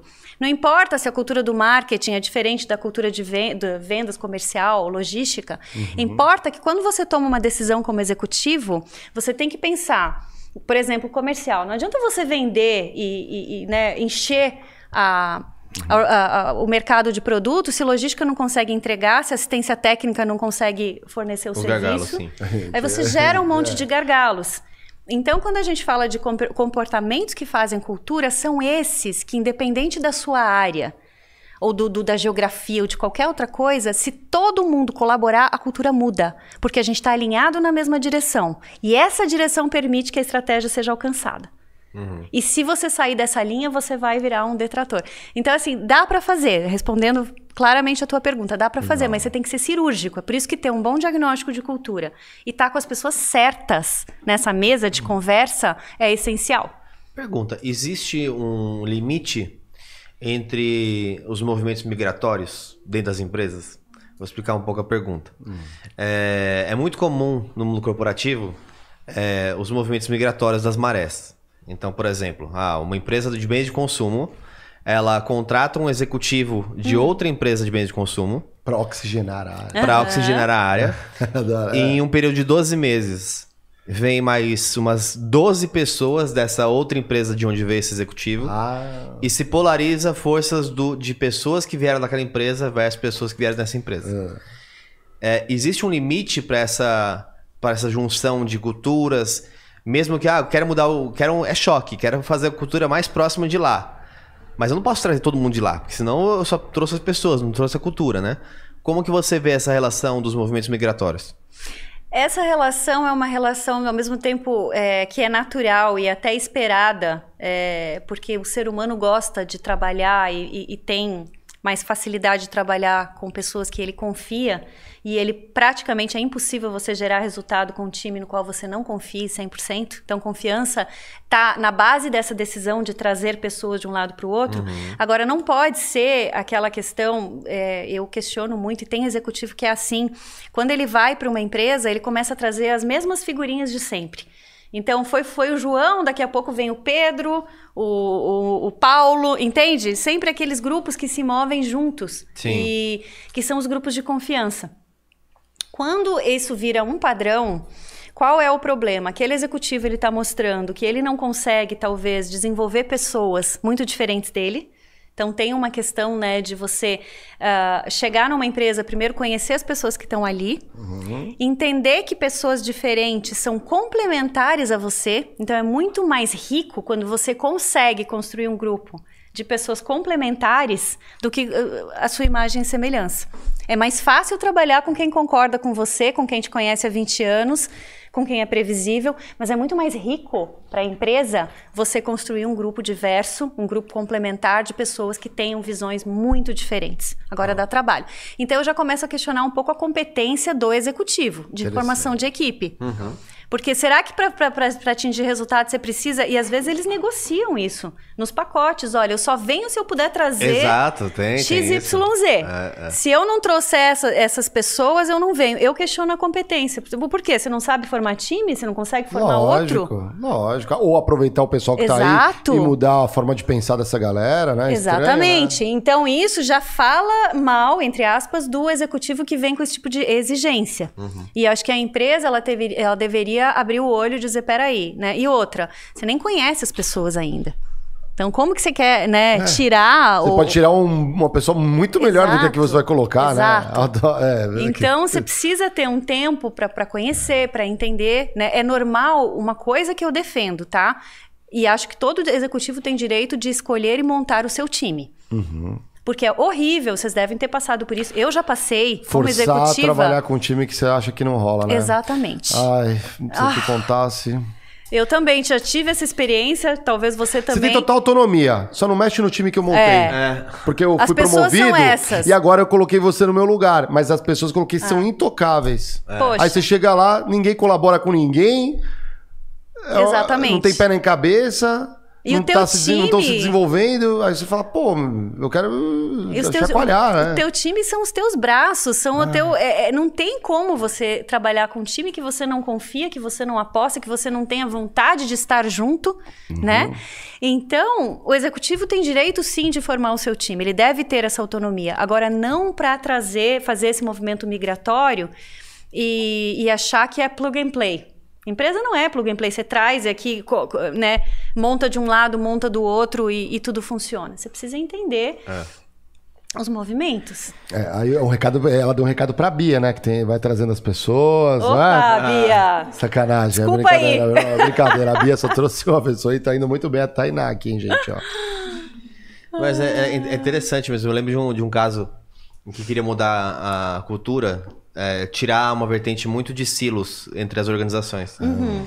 Só que, é, que até, é. o time financeiro não podia sentar perto do time ah, multifuncional. Ah, não, era, não era chamado para as convenções. Ah, sim, mas tinha que interagir muito bem, mano. É, não, pode, não, podia, não participava de reuniões é, Estratégicas, de decisão né? de marca. Pô. E mas tem que colaborar, hein? É, colaborar. mas tem que colaborar, colaborar tem que sair do manda... silo. É, aí esse e-mail você tá copiando quem? Não, você dá aquela. Não, não, não, não, tira essa pessoa. É, assim, é, é, é, Isso eu já vi. Eu já, é, numa das empresas que a gente trabalhou, né? Eu, eu via uma coisa interessante. Oh. Não, na PG, eu falo, aí você fala, não era ah, isso, tá, mas tá. na PG eu vi uma na situação interessante. Tá, PG. Não, a PG era top, mas era. Quando eu entrei, era um momento muito curioso. Já contei aqui no podcast que era é, quando eu entrei, eu já entrei como gestor na empresa e ela tinha acabado de fazer a fusão há algum um ano e pouco lá que da Vela e a Gillette tinha acabado de ser incorporada, tipo, um ano, um ano, assim, pouco tempo. E eu sabia quem era quem pelo bom dia. Bom dia da, do cara de vela. Era assustado, meu Deus, vão me demitir, vão, tá não sei o que, vai ser é. de mim. O cara de Gillette tava andando lá, assim, todo bom. E você falava bom dia, bom dia e tal. Bom, feliz, porque a cultura deles já veio assim. É, já era um hipster de já, já 20 anos antes, eles já eram. Já, já é. super leve e tal. E a galera da, da PG, que já tava, tipo, o Geiger, você falava bom dia, nem me respondia. Que era tudo centrado, assim, os caras estão tudo centrado, era outra. Uhum. E eu acho, e não posso falar que deu certo ou errado, porque a, a Gillette ainda tá vela acabou, né? Como negócio saiu, mas depois entrou para dentro do negócio. As, muitos ainda estão lá, né? Que foram incorporados, é, assim como o de Gillette. A única coisa, a minha humilde opinião, minha leitura por estar dentro na época, eu acho que a P&G por ser secular, estrutura, aquela estrutura, tinha uma essência que também a Gillette antiga tinha diferente, que era a forma de trabalho. A Gillette ousava mais. Então eles faziam aquela aposta um pouco mais. Putz, eh, sabe aquele famoso. Putz, esse projeto não deu certo, mas aprendemos uma forma de não dar certo, sabe? Vamos pro Aham. próximo e tudo mais. Eles tinham esse, esse dinamismo na corporação.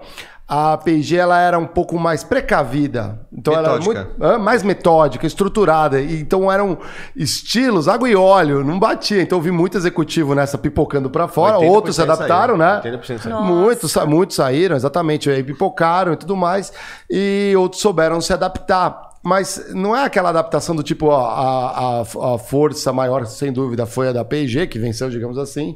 Eu acho que foi, numa certa época, achei um certo prejuízo. né? Quem compra sempre vem. Quem compra sempre vence, né? Mas achei, eu achei um certo prejuízo, que às vezes você pode aprender uma coisa nova, né? Uma forma. Mas é, eu vi também que, que é, a galera também que tava veio da Gillette também aprendeu. Falou, pô, trabalhar um pouco de estrutura aqui faz um bem, às vezes, né? Não- Então é legal ver essa mescla. O duro que é traumático. Todo esse movimento em corporação, ou venda também. É a galera que vai embora, né? O, galera, a gente fala, depois eu- a galera não acredita. O Barra tá aqui, ele dormiu aqui de ontem pra hoje, ele tá aqui nos estúdios, né? Aí eu vi uma, um spin-off, o famoso spin-off, a parte da sua empresa que vai pra outro lugar. E a galera que vai nessa no spin-off?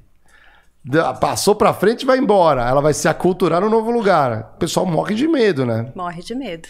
Morre Trabalhei de sempre medo. assim, vou ter que readaptar. Tem uma dica pra essa galera? Ou pra quando você adquirir, você passou por isso? Eu já passei por isso duas vezes, né? É. Na Brasil Telecom, quando a Oi chegou, Aham. e quando a Corn Ferry adquiriu a, a Rei. Que você já tava lá. E como. Duas vezes, é. Você viu isso tudo que a gente tá falando, então? Tudo isso que você está falando. Eu acho que tem uma, uma questão de você eh, entender ah, o ponto forte do, do comprador, o que que você, qual é o upside disso. Agora tem uma coisa, gente, para quem já passou por isso sabe. Quando você é adquirido, mas você é uma pessoa de alta performance na empresa, você é uma pessoa que já, já entregou muito. Normalmente a- o comprador ele vem, ele está interessado em te conhecer, ele está interessado em te reter. Ele está interessado em você. Então, é, cuida da sua carreira e da sua. Você, a sua empresa, no sentido de. Sabe, não fica pensando, ah, não, mas a empresa vai ser vendida. Ok, é, a empresa vai ser vendida, mas o maior asset de qualquer empresa que compra são as pessoas. Eu acabei de falar isso aqui. O asset que você compra e que não, não tem imitação é a qualidade humana. Então, o- o- as pessoas que compram a, a, empresa, ela vai querer, a primeira coisa que ela pergunta, porque eu já participei disso de várias maneiras, eu já participei disso como eh, comprada, quando eu estava em empresas que foram compradas, e eu já participei disso, Mário, dando consultoria para empresas que adquiriram, no sentido, várias vezes, de dizer o seguinte, vamos ver o que, que tem lá e vamos fazer agora a integração de cultura, que é outra coisa que eu faço na, na, na consultoria. E tá- uma das primeiras coisas que a gente observa é quem são os talentos. A gente quer conhecer. Quem são os talentos dessa empresa que foi comprada? Porque essas pessoas, elas com certeza fizeram esse negócio ser atrativo para nós. Um passo até além, né? Que é o que faz dessas pessoas serem talento. Exatamente. Legal. Exato. Porque às vezes a pessoa é talento, mas não é talento. É, É era um ta- entender. Pra uma cultura, Ai, exato. Exato. Parabéns, parabéns. Exato. Tinha que ser falado isso no Ó que Critiquei. legal. Ó que legal. Amigos, é, o seu chefe falar, você é muito talentoso, você é um talento, você é talentosa, você vai longe e tudo mais. Às vezes se descobre que não é bem assim no mundo real, em outras, na média entre as empresas. Toma cuidado, né? É entender quem são. A gente chama isso aqui no livro, a gente conta essa história, a gente chama que uma das coisas é conhecer, é ter as pessoas certas para o seu negócio. E aí é exatamente o que o André falou: quem são as pessoas certas? Legal. Né? Vai depender do contexto, tem algumas características que a gente mapeia, tá- tem oito aqui que elas são meio que adaptáveis. Porque são características que sem elas o profissional ele não vai longe, tá? Algumas hard skills e algumas soft skills, mas é, vai depender do, do seu negócio. Agora, a dica, voltando para a pergunta do Mário, é o seguinte: procure entender o que, que esse comprador, qual é a agenda desse comprador, né? Que, que chegou. Não queira lutar com ele que você vai perder. Querido, você foi comprado. Entenda. Então, assim, não adianta querer espernear.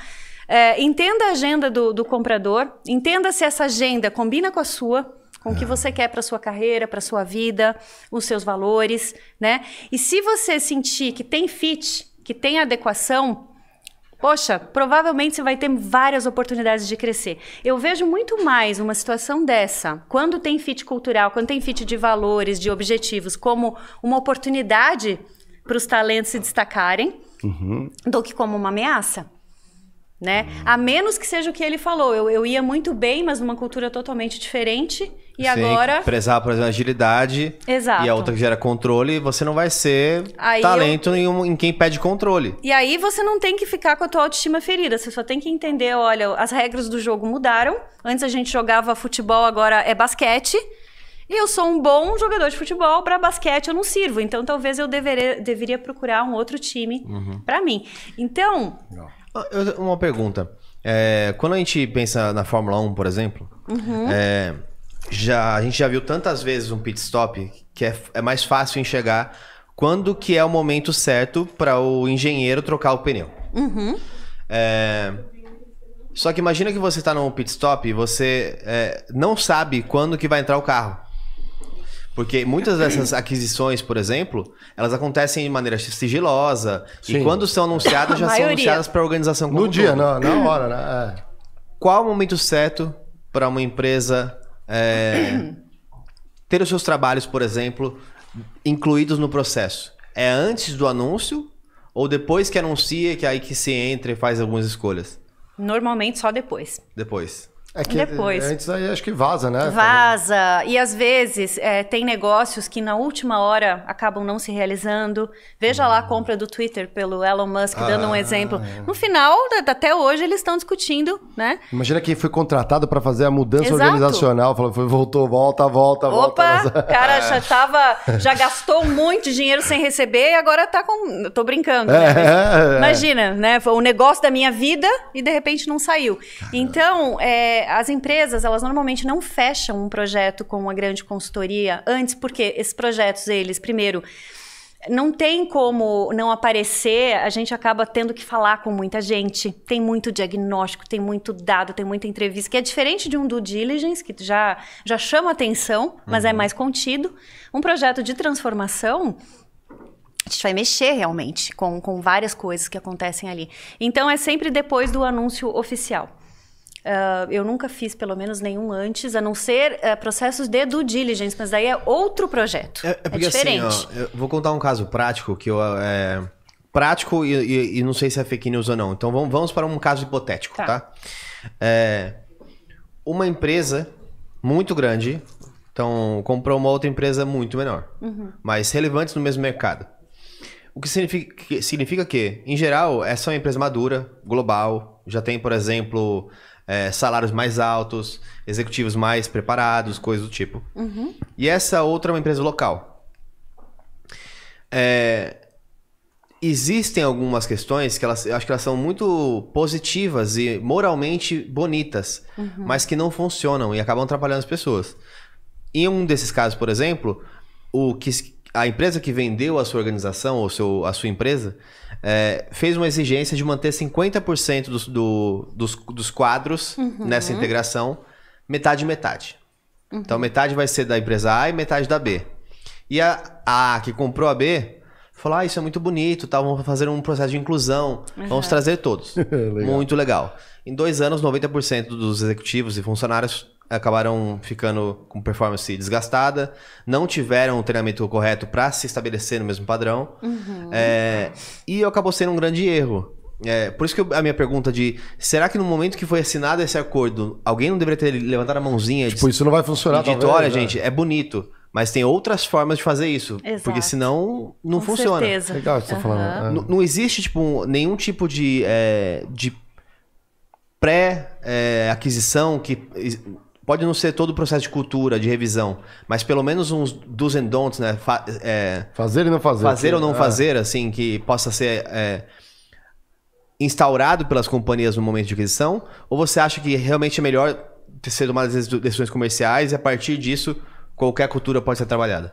Não, eu acho que a ideia de ter do's and don'ts, como você está falando, seria incrível. É, é, a maioria das empresas talvez não faça, porque não tenha Uh, não saiba como fazer, não tenha. E aí vai depender muito de quem estiver te assessorando nessa, nessa integração ou nesse, nessa negociação. Se você pegar uma empresa que já tenha isso como prática, né? E tem muitas empresas ótimas no mercado uhum. que, que, que, consigam te orientar para isso, uhum. né? Mas aí isso vai ser ainda no processo de, de negociação. Isso não é um, um processo de cultura, é um processo tá. é, bem mais superficial. É quase que um advogado ali no M&A que Exato. deveria fazer esse papel. É, tá. exato. Não é o advogado, mas digamos é um analista, um especialista, é alguém da, da equipe de M&A que tem um olhar um pouco mais né, de gestão. Uhum. Hum, eu acho que essa ideia do dos and don'ts é, é, legal, ela previne algumas coisas como essa. Uhum. E aí o, o, o, processo mais específico só depois. Legal. Mas é ótima essa tua dica. Interessante. Legal. Comprem, comprem consultorias, pessoal. não, é verdade, valeu. Gente, isso verdade. é aquilo, você perde não, tanto exato. dinheiro, tanta coisa. Você não tem que, tem coisas que a empresa não tem que resolver dentro. A gente tá falando disso hoje, é a vocação da empresa. Você não tem, você chama quem sabe, chama quem sabe. É. E paga, tá? E paga o consultor, é. ele fica bravo. Ô, oh, dica que eu dou aí. Hoje eu falei com um cara aí, ó, um salve aí pro João Escobar. Trabalhou com a gente. consultor, você é caloteiro, Marão? Eu contratava consultor. Eu, como consultor, já não posso falar a mesma experiência de como eu recebia quando eu contratava. Mas uhum. ok, vamos a, a vida a gente aprende e é muito bonito. Ou né? a gente ganha ou a gente aprende, né? Ou a gente Exatamente. ganha ou a gente aprende. Ou a gente se vinga. Então não tô brincando. não, não, isso eu não vou fazer. Ou a gente se vinga é bom, né? O... É, vamos falar um pouco da.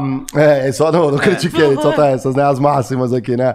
Vamos falar um pouco da performance da empresa. Porque uma coisa é a gente misturar, mesclar, culturar e tudo mais. Só que uma coisa assim, a cultura tá legal, tá todo mundo de mão dada juntos, é bonita, parece uma orquestra, né? Tudo afinadinho. é o novo. É, o final, final de ano da Globo, né? é. né? Os artistas que se odeiam estão juntos cantando ali, né? A gente sabe como é.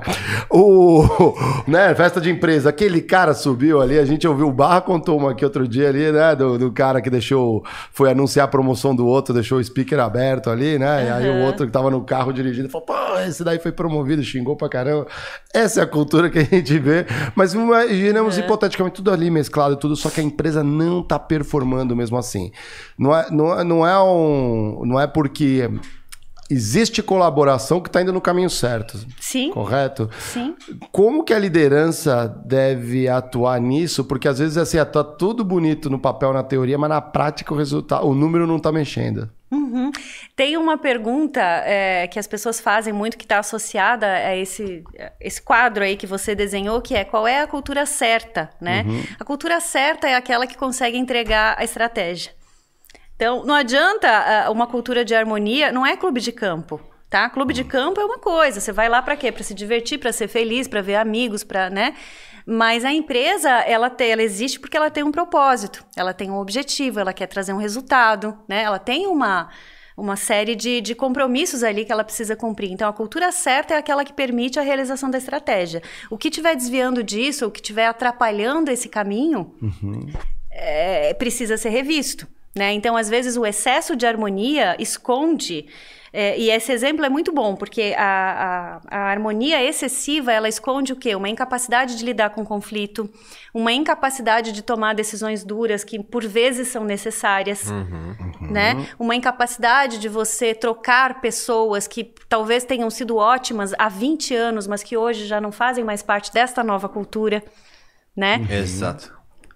Ainda, então... mais, ainda mais com o mercado que o Brasil hoje, né? Que tem cada vez mais startups mais pessoas inexperientes em, em, papéis de liderança, porque não tem muito como, ah, vou contratar a pessoa com 20 anos de carreira. Meu amigo, startup muitas vezes é você, é você e Deus e, e, e segue o jogo, é. É, então tudo isso precisa ser levado em conta, né? A, a harmonia, ela nem sempre, ou a, a coisa né, do, do bom ambiente, do bom clima, nem sempre é um indicador de bom resultado tá? Uh, o ponto é a gente ter bons resultados e conseguir ter um ambiente saudável, as duas coisas andando juntas. Uhum. Até porque eu não consigo dizer que um ambiente é saudável de uma empresa que não está indo bem, porque é uma coisa que não, a conta não fecha no final. Né? Não adianta a gente ser amigo, a gente se amar e tudo, e no final do mês não ter nada para comemorar, não ter orgulho do trabalho que a gente fez, não ter reconhecimento, né? não ter um bom. Eh, tá com um monte de processo no Reclame Aqui, é. Exato. Entende? Então, é, é, as coisas elas têm que andar juntas. É por isso que a gente fala do líder AAA e a provocação com o, o título que, que chama AAA é a categoria. A, a elite né, financeira das empresas, porque eu quero dizer isso. Eu quero resultado e quero ambiente. É, as duas coisas não dá para negociar um em detrimento do outro. Nós vamos crescer, mas ao custo de que vocês chorem todas as noites. Também não dá, não dá né? também não dá porque não se sustenta, porque aí o que, que, você, o que, que você gera, né? As pessoas mais talentosas, elas não precisam ficar num ambiente que é o, o que o mercado costuma chamar de moedor de carne, né? Vocês já ouviram É, isso, uhum, né? é. Então, as pessoas que têm empregabilidade, que têm opções, elas não ficam nesse lugar. E você vai perder as suas melhores pessoas, você vai perder e você vai ficar com pessoas que talvez estejam ali quiet quitting, porque não, não viram uma outra opção. Ah, que ótimo então para você.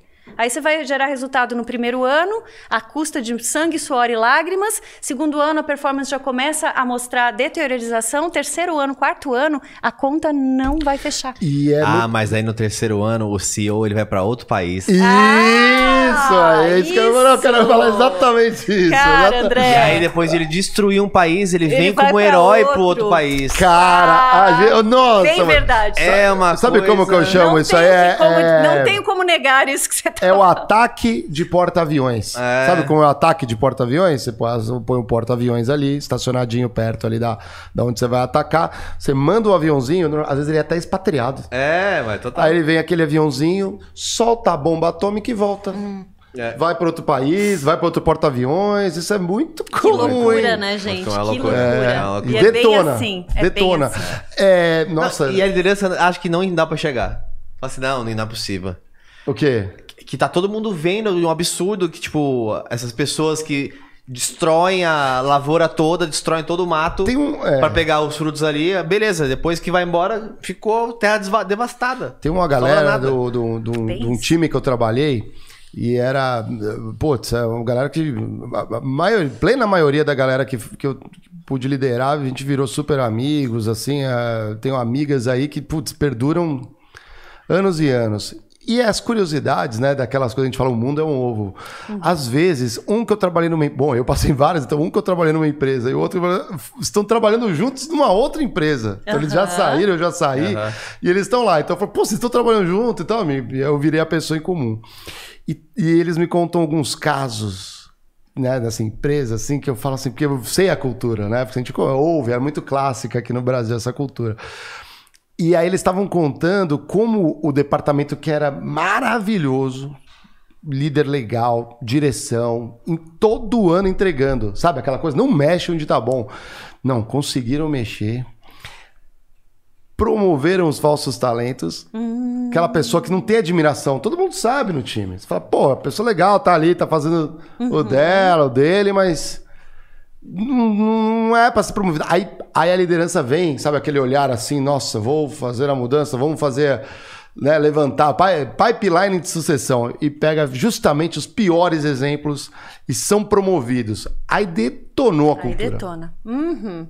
Aí a minha pergunta é, como que, e aí não sei se é mais pro departamento de gente, né, RH, não deveria, como que você faz um diagnóstico rápido disso? Porque essas coisas, assim, eu estou cansado de ver. Nunca vão mudar. É, eu, eu acho que leva pro tema de, além do, você- do qualitativo, né? Que são as É. entrevistas, o mapeamento cultural, etc. Quais são as ferramentas qua- quantitativas que, você, que também se usa nesse processo? Então, pesquisa de clima, quais são as principais para identificar uma cultura, é, não vou nem falar cultura tóxica, mas uma cultura que não está é, sendo eficiente? Uma cultura ou as pessoas certas? Porque aqui tem- é, eu posso responder de duas formas. Legal. Tem o diagnóstico da cultura, e aí sim, é, clima faz parte disso.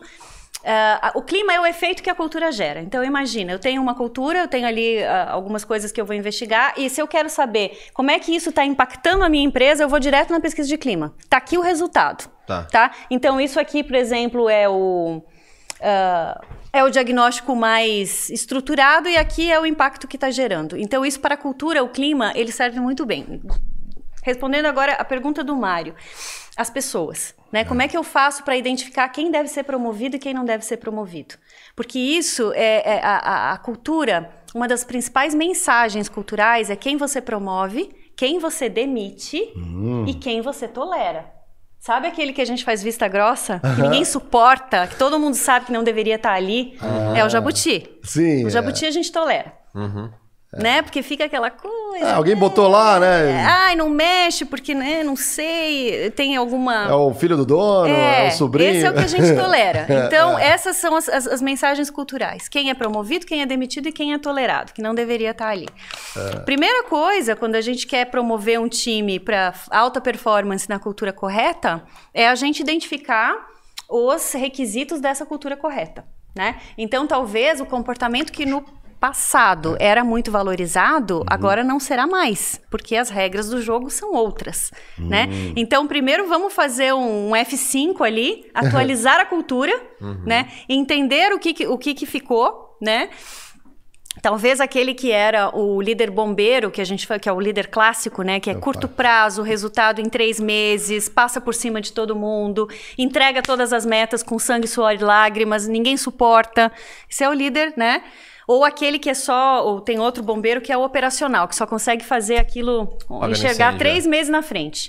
Se você der uma coisa que leva um ano, ele não consegue. Tá sempre apagando incêndio. É, ele não consegue enxergar ah. o que você está pedindo para ele. Então é, é e aí você atualiza esses critérios e depois você vai analisar. E aí você. É, é, dá muito trabalho, gente, porque muitas vezes é muito comum, tá? Todas as empresas acontece isso. Eles querem eleger símbolos, né? Aí chamam de catalisadores da cultura, embaixadores da cultura, que são grupos de líderes que vão ajudar a ativar a cultura, a nova cultura, né? A transformação. E pegam os, os dinossauros. Eu digo, gente, mas não dá. Porque não vamos mudar? E aí você quer trazer aquela pessoa, será que aquela pessoa, não, mas essa pessoa é muito respeitada, essa pessoa não... Ela vai continuar sendo respeitada, mas eu quero saber se ela inspira os comportamentos novos. Então, às vezes você vai pegar uma pessoa desconhecida, e isso acontece, eu acho lindo. Agentes da mudança. Os agentes, agentes da mudança. Da mudança. Ah. É, e aí você faz surgir um grupo de pessoas até então desconhecidas Oh. mas que sinalizam a mensagem nova, para onde a gente está indo. Então, é a pessoa mais inovadora, é a pessoa mais corajosa, que toma mais risco, é a pessoa, enfim. É o meu Harry, cadê o Harry? Ah, é, é. Ô, Harry, isso é né? pra você, tá, cara? É. e, entende? E aí você vai começar a criar é, personagens, criar histórias em função daquela mensagem cultural que você quer passar. Então, a primeira coisa, Mário, é ter clareza. O que, que mudou? A gente faz um depara tá? Um depara do que era valorizado para o que passou a ser. Legal. Depois, nesse depara, você vai ter pessoas que se encaixam no, no antigo e pessoas que se encaixam no novo. O, o, o, lindo de ver são os nomes que se repetem nas duas colunas. Esse, esse é o primeiro que a gente quer na lista.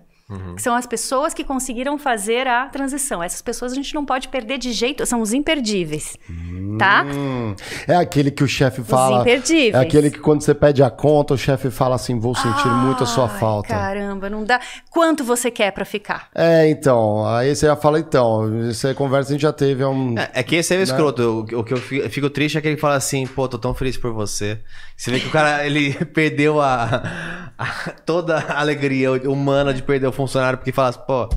É bom pra você, é, né? Vai, quando é bom pra é. você. É, é, é. que normalmente o cara tá pensando só nele, porra, como que eu vou substituir? Às vezes é. Exato. É, tem isso, tem isso. Ninguém é insubstituível, mas não dá pra, sub, não dá pra substituir o Leonardo da Vinci. Exatamente. Nossa, você pegou um exemplo agora. É, você consegue? Meu Deus, não, nem Não pensar. dá, né? Pra substituir todo. Ah, esse papo é uma falácia, mas. É, sabe que eu, conversando com muita gente, eu cheguei a uma conclusão que de, de, dessa pessoa ali que normalmente não serve, que ela se sustenta no cargo, o famoso jabuti, ele tem um tripé. o primeiro é puxar o saco para se manter na posição. Então, hum. É, vai bajulando, é um bajulador, tá, concorda. O chefe falou. Aí, se o chefe muda de. Eh, se a chefe ou o chefe muda de, de opinião, muda junto. Não tem como você. E uhum. se voltar para a opinião anterior, tem que voltar. Então, é o puxa-saco, é o primeiro tripé. Uhum. Depois criam-se problemas ou irreais ou inexistentes e potencializa esses problemas. Uhum. Para justificar. Uma coisa muito grave e apresenta uma solução né? Que já estava na mão, é coisa fácil, mas você você exagera um problema irreal que a empresa não tenha, né? Eu que trabalhei em compras assim, tinham fornecedores que se ligavam, não tá tudo certo, né? mas criavam-se problemas. É, e, e, e o terceiro tripé some, some quando você vai se expor. Quando tem uma exposição, você some. E às vezes é impossível, mas não é. Eu já vi gente inventar cirurgia dental. Meu cirurgia num dente. Uma cirurgia num dente, porque não tinha o inglês, ia vir o gringo, ia ter reunião ali, vai, sumiu. É, pois é. E é triste, porque assim, gente joga limpo. Puta, eu preciso do meu inglês, não é tão legal, me cobre aqui. É Aquela coisa que a gente tava falando de ter que ser super-herói, ser bom em tudo e tudo mais. E, como consequência, é, algumas pessoas que me mandaram foram promovidos. Achei genial, usou o tripé. Então, se você não quer ser promovido por competência, né, aquele seu mérito, que é mais bonito, né? Ganhar, né? Ganhar, né? Eu, é, é, eu fico com tristeza, né, da, daquele italiano que ganhou as Olimpíadas na maratona. Porque o padre, lembra do padre irlandês? Empurrou o brasileiro pra fora, ele não conseguiu. Pô, imagina, tirou o sabor de um ouro daquele italiano, né? Porque é um ouro que não é tão ouro assim, né? Era um ouro com sabor de prata. Não fica com esse sabor de prata na tua carreira. Pô, assume, corre atrás. Com certeza. Mas se, se você tem estômago pra puxar o saco e tudo mais, quem sou eu pra julgar? O tempo vai dizer, né? Você acha que cai do- da- da, da, da árvore o jabuti? Vocês acham que cai uma hora o jabuti cai da árvore? Ou tem uns que passam a vida inteira jabutizando e De- aposenta? Depende da cultura da empresa. Ah. Se, se a empresa gosta de puxa-sacos, por exemplo. Né? Por, que, que, por que, que esse comportamento se mantém? Porque alguém está achando que isso é positivo. Então, será que o problema é do jabuti ou é de quem go- gosta de ter ele lá? Você entende? Que... Bajulando. Será que é do bajulador ou do bajulado? Ah, entendi. Porque o bajulador só existe porque tem o bajulado. É um eunuco, praticamente. Fica te abanando ali do lado. Eu, né? eu É. acho só um cuidado que a gente tem que tomar sempre quando a gente fala de pessoas. É, até porque ex- existe muito aquele, aqueles papos de ah, você pode ter sido já um jabuti. Lógico. É, com certeza alguém, já fomos. Pra alguém. Com certeza já Todo fomos. mundo já foi jabuti pra- alguém, pelo menos, né? É. Que é a divisão entre o que que é um jabuti real de um falso jabuti. O jabuti real é aquele que todo mundo enxerga, que é um jabuti, e quando você vai ver no, na realidade ele é mesmo. Tem alguns que sim- simplesmente as pessoas não sabem por que ele está lá. Porque está em outros níveis hierárquicos, não conseguem entender como que ele articula dentro de uma, de uma Sim. Não tem- liderança. não tem abertura, Como que ele né? toca projetos. Porque eu já, eu já tive impressões em vários níveis da companhia. Como analista, como gerente, como diretor, de pessoas que eu achava que eventualmente não tinham, não faziam um bom trabalho, mas ao conhecer o trabalho da pessoa, eu entendi, hum, entendi porque essa pessoa faz isso, porque ela está aqui. Isso tá falando é muito legal, mas ali era a tua observação e você teve a humildade de falar, puta, essa pessoa é legal e tudo mais. E quando o departamento inteiro fala aquela pessoa é um jabuti, ainda assim pode estar errado, você acha?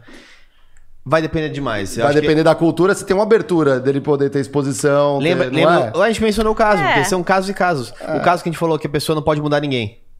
Ah, E aí todo mundo é diferente, colocou a pessoa lá, aí fala, ah, um jabuti. Talvez todo mundo ali é meio fora do que é esperado, mas Todos ele são os jabutis mudar. menos é, ele, né? É difícil, cara. É difícil, é muito complexo. como porque- saber se você é um lobo no meio do jabuti, uma abelha no meio dos jabutis, é, né? Por isso que assim, igual a psicologia, não dá pra fazer ah, autoanálise. Você tem que chamar um profissional Gostei, é, pra ajudar você a fazer uma ajudar. avaliação Olhar de correta. fora, Olhar né? de fora, porque senão você fica dentro de um ciclo ali meio... Aí você entrou numa coisa legal. Você- nesse mundo, né, a gente, pô, você é, tem uma questão acadêmica, tem pesquisa, tem cases que você vai observando. Tem um certo, entre aspas, charlatanismo nisso também, aquela uma consultoriazinha aqui, outra ali que joga aqui, meio aquela solução ali infalível. Existe isso? né? Lógico, sim. Todos os, os setores eh, da economia, não só em consultoria, existe e existe mercado para isso. De novo, só existe isso porque existe mercado, existe quem compra, né? Ah, mas então, por exemplo, aquela Então- coisa do, do- o RH me levou aqui o nosso time para abraçar uma árvore porque não estávamos colaborando e ao abraçar a árvore grande, né, todo mundo junto, automaticamente a gente volta pro posto de trabalho e fala vamos colaborar. Esse tipo de consultoria, você tá falando? Será?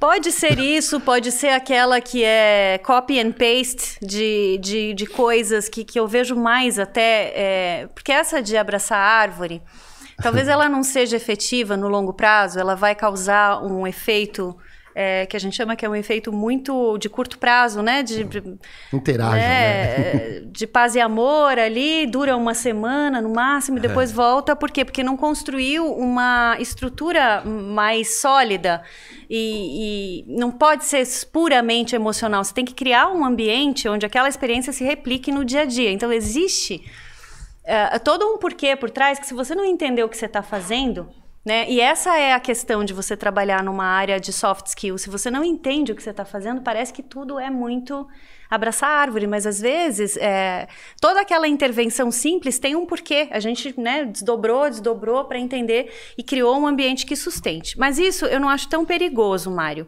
Para mim, o mais perigoso são aquelas consultorias, e, e eu estou falando de consultoria, mas isso pode se aplicar a qualquer outra área de trabalho, onde você copia e cola modelos que você não conhece profundamente, mas é porque todo mundo está fazendo, então você fala as palavras da moda, mas você não sustenta. Ou porque você não tem experiência, você nunca viveu isso, nem como Feedback executivo. 360. Né? E aí vai, põe numa organização, solta assim na, na organização. Gente, agora é feedback Tá na 360, hein? Todo É. mundo aqui vai dar feedback do Mário, meu, todo Sim. mundo pode. É. Mas, É, é, mas você não entende o porquê você faz feedback 360, por que que é melhor, quem são as pessoas que têm que estar nessa rede. Como comunica, como, Como faz. você comunica? Quais são as perguntas que você coloca e quais as que você não coloca e por que não? Você prepara a liderança depois Entende? feedback. é. Exato. Tem todo um passo a passo que, ah, se você não tiver uma vivência organizacional, e assim, não é só de ler livro, gente. Livro é legal, tal, mas a gente também tem que viver na prática. Né? A gente aprende algumas coisas à medida que você vai, testa, vê como é que aquele grupo reage, aí você vai se adaptando. E tem ah, muita gente no mercado que usam buzzwords, né, para chamar atenção, palavras de efeito, mas que não sustenta. E aí é que eu acho mais problemático. Porque às vezes você faz uma empresa, você pode ser uma pessoa articulada, que fala bem, você faz uma empresa mudar uma estratégia, mudar uma estrutura organizacional. E, e- e depois, assim, dane-se, você foi embora e a empresa que arque com o prejuízo. Então, assim, é, Agora, a empresa é livre para contratar quem ela quiser. Então, para os empreendedores, para os líderes que estão nos ouvindo, você tem que conhecer o mínimo do, do seu escopo, do, do seu antes de contratar uma consultoria, porque senão você não vai ter critério para avaliar. Sim. Ou peça indicação, peça recomendação de pessoas que você confia. Qual foi o resultado que essa consultoria gerou para o seu negócio? Eu acho que essa é uma pergunta bacana. Não é se o consultor é legal. É qual foi o resultado que aquele consultor gerou para o seu negócio? Você recomendaria por quê? Que, que, qual era o antes e como ficou o depois? Métricas, sabe? Ahn, tem alguma coisa que você gostaria de me falar sobre isso? Eu acho que pedir recomendação é igual a gente faz com o médico, né? Quando você tem um problema, você não vai atrás de um médico de confiança? Sim. É a mesma coisa. É. a mesma coisa, né? Não é só porque a pessoa fala bonito ou diz que diz que foi para Harvard, às vezes ficou três dias lá e tá tirando onda com você. Às Tem um monte de gente foi que faz online. isso. É verdade. às vezes foi online. Tem isso. Nem lá foi. Às vezes foi online, exatamente. Putz, cara. Às vezes foi falar. online, foi ótimo. Não, o LinkedIn tá cheio de estudante de Harvard aí. Gente, pois é, virou, né? Virou agora. Mas aí? é, mas divulga a marca, né? Divulga É, a marca. o que boa, eles boa, mais boa, querem, boa, é boa. isso. Essa foi ótima. Deixa eu dar um recado aqui pra galera. Galera, vocês estão gostando? Quer mandar pergunta? Entra lá no nv99.com.br. Entra na nossa live ali. Você é, é, pode comprar as suas perguntas ali. Você resgata seus Sparks, manda perguntas aqui. É, quem sabe a sua dúvida não vai ser atendida é, pela gente e a gente ajuda você a transformar a organização da sua empresa só nessa resposta. Uau! Quem dera, né? Olha que consultoria barata, hein? Consultoria barata, né? Com uma simples resposta. Aí a resposta é não, não faça isso. É, a gente falou muito do que pode dar errado, nos detratores e tudo mais. O que, que são os facilitadores? Quando você fala assim, putz, esse aqui é para onde vamos, essa direção. O que, que normalmente dá para se apoiar ao executar essa nova mudança? Você fala é de pessoas ou quais são as condições do ambiente que permitem facilitar uma mudança? As duas. É. Condições do ambiente. Primeiro é muita clareza. Clareza, transparência. Tá? É, às vezes as mudanças são difíceis, nem sempre as mudanças apontam para um, pra um sonho lá na frente, às vezes é uma condição de contexto, de sobrevivência, como a gente viu tantas coisas aí na pandemia. Não importa. É muito melhor você ser transparente com as pessoas e tratar as pessoas como adultas e dizer a verdade sobre o que está acontecendo do que ficar floreando demais, enrolando. Uh, porque isso, né? Então, assim, clareza de, de direção, por que, que a gente está fazendo, onde a gente quer chegar com isso, como será a caminhada e qual é o seu papel nessa história. Para onde nós estamos indo e o que, qual é o seu papel nessa história.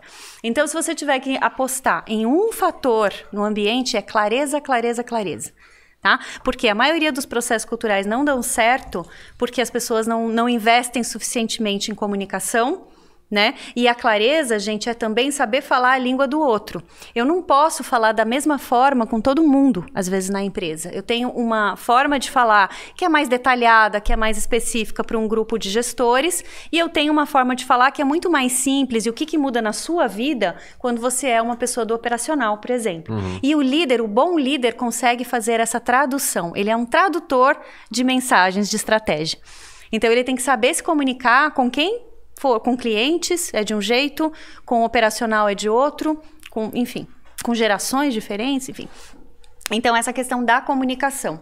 A segunda é você entender, é, dentro desse, dessa mudança que você está fazendo, quais são os comportamentos críticos que você quer ver nas pessoas. Né? Hum. Por isso que a gente fala, né, voltando à pergunta de vocês, tem comportamentos críticos? Tem. E esse exemplo que eu dei para vocês, priorizar a segurança em detrimento do resultado em alguns casos. É uma soco no estômago é. ouvir isso. Não é? Uhum. é? Porra, eu sou um executivo, eu quero resultar. Como assim? Você vai dizer que agora eu não vou? Não, você não vai. Por quê? Porque existe uma condição aqui que está insustentável. Que você precisa olhar para isso. Então, assim, o Jim Collins diria, né? Face the brutal facts. É por aí. Olhe os fatos brutais e assuma e fale sobre eles com as pessoas, uhum. né? E fale numa linguagem que elas possam entender. E fale numa linguagem onde elas entendam qual é o meu papel nessa história. Como é que eu faço para te ajudar então? Eu acho que esse é um ponto fundamental. Segundo é reunir um grupo de pessoas que tenham as características da nova cultura. Né? Não da cultura anterior, mas da nova. Porque quando a gente mostra pelo exemplo, quando a gente põe líderes que são o exemplo do que a gente quer, eles ajudam a acelerar o processo. E é a, a pergunta que eu faço para os meus clientes, né? A gente faz muito coaching executivo voltado para a transformação cultural. A gente chama de coaching de cultura, por quê? Porque em vez de olhar toda a carreira do executivo, a gente vai dizer o seguinte: para essa empresa virar em dois anos, o que, que você precisa fazer? É muito mais. É a mesma abordagem, mas ela é muito mais focada em resolver aquele problema, né? E aí a gente entende os, os comportamentos e eu falo para ele no final da sessão. Digamos que você fosse o meu coach, Mário. Eu diria, uhum. Mário, o que, que você vai fazer nos próximos dois meses para demonstrar isso que a gente conversou. E a gente vai ter acordos combinados. Bom, naquela reunião de orçamento, em vez de pedir para o cara apresentar o financeiro, eu vou apresentar o orçamento da minha área. Eu vou assumir a responsabilidade por defender por que, que eu preciso desse, desse valor. Uhum. Porque eu sou a pessoa que mais conhece o contexto. não vou passar para o CFO.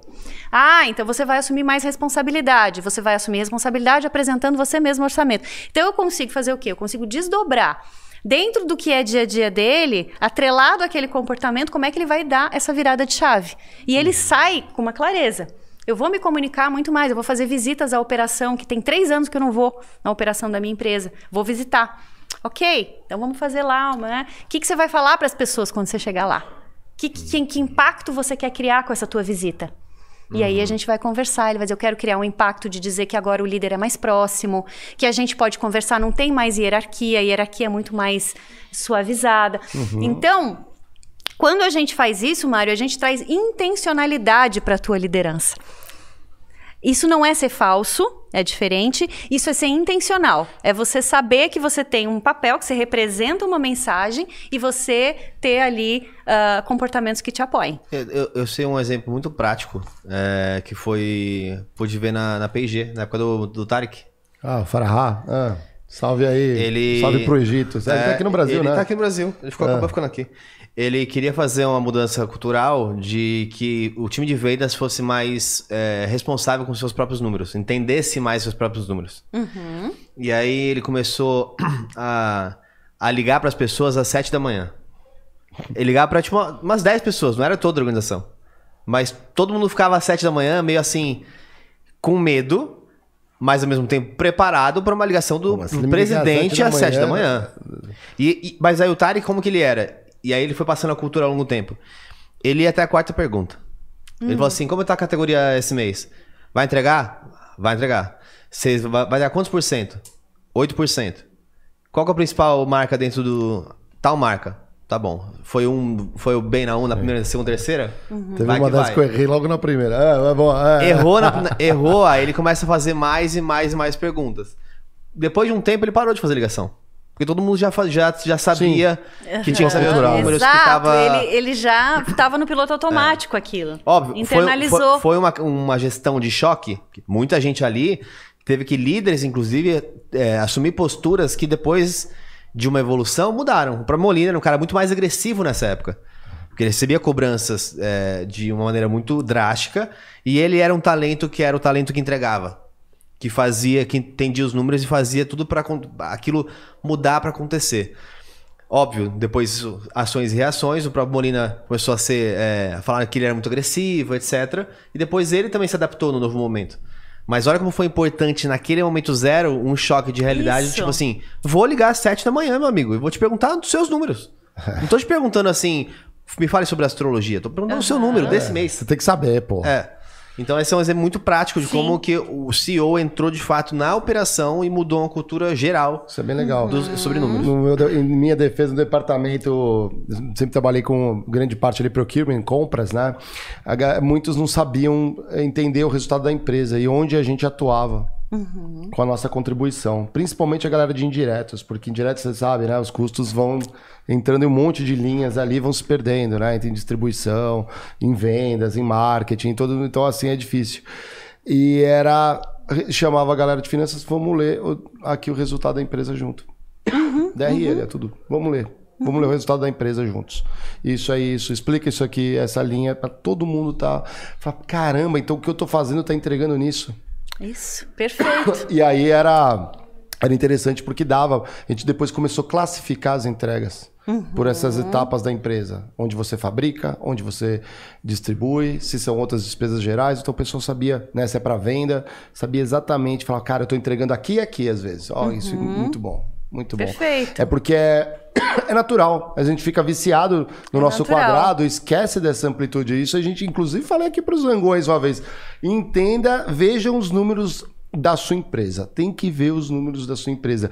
Se ela é empresa de capital aberto, saiu o fechamento, né? Ou de quarter, pega, não precisa. Se você não quer ser tão aplicado, pelo menos vê o fechamento anual, né? O reporte para os acionistas, Com né? certeza. É um livrinho.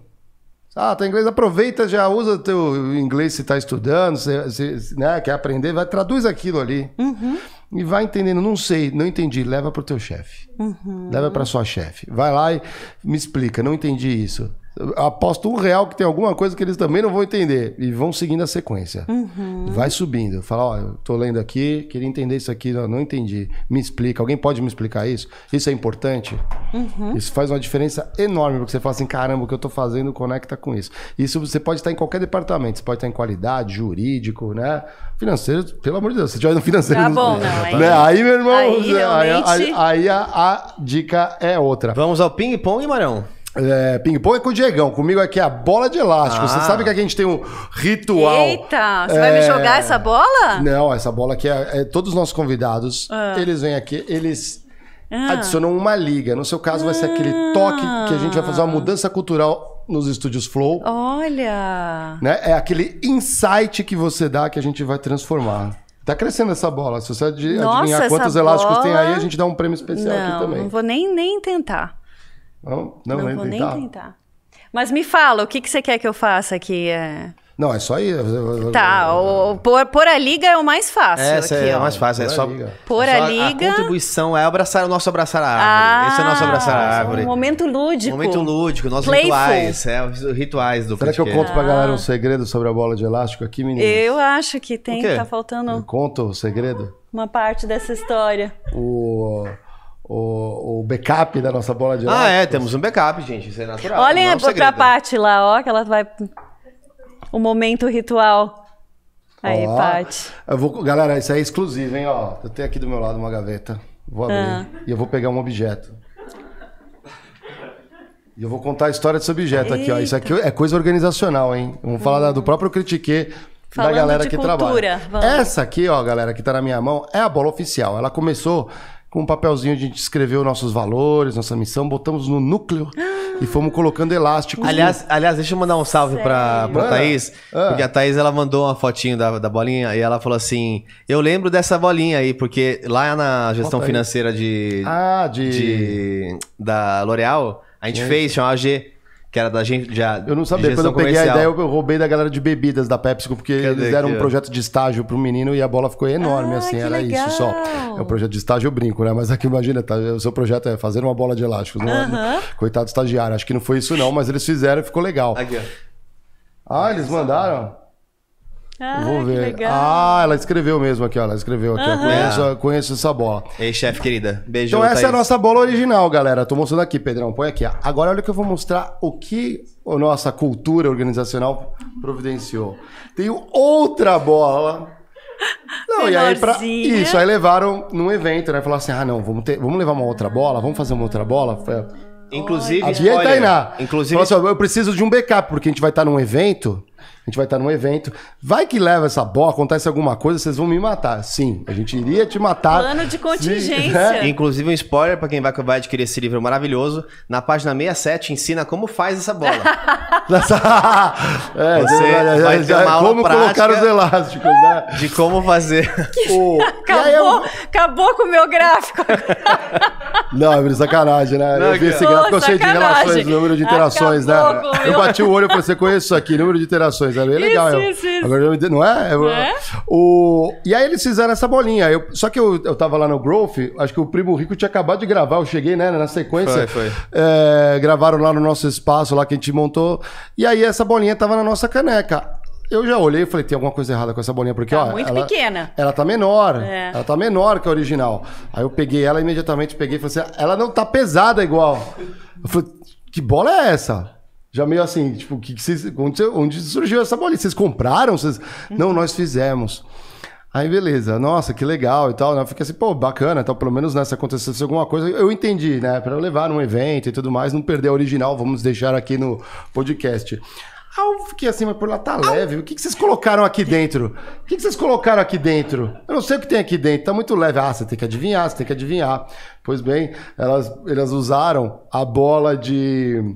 Eh, a, a bola de beisebol que eu, eu trouxe pra cá, que é a minha. Aham, sei, sei. Tá ligado? Quando eu, eu fiquei um tempo na Venezuela a, trabalha, a trabalho, e eles adoram, é o principal esporte lá. É o beisebol. E aí eu trouxe. Então eu não tenho mais a minha bola de beisebol, ela virou a bola provisória aqui do Critique. Mas tá só, tudo bem, tá tá tudo autorizado. bem. Ela Salvou. Tá até mais leve, né?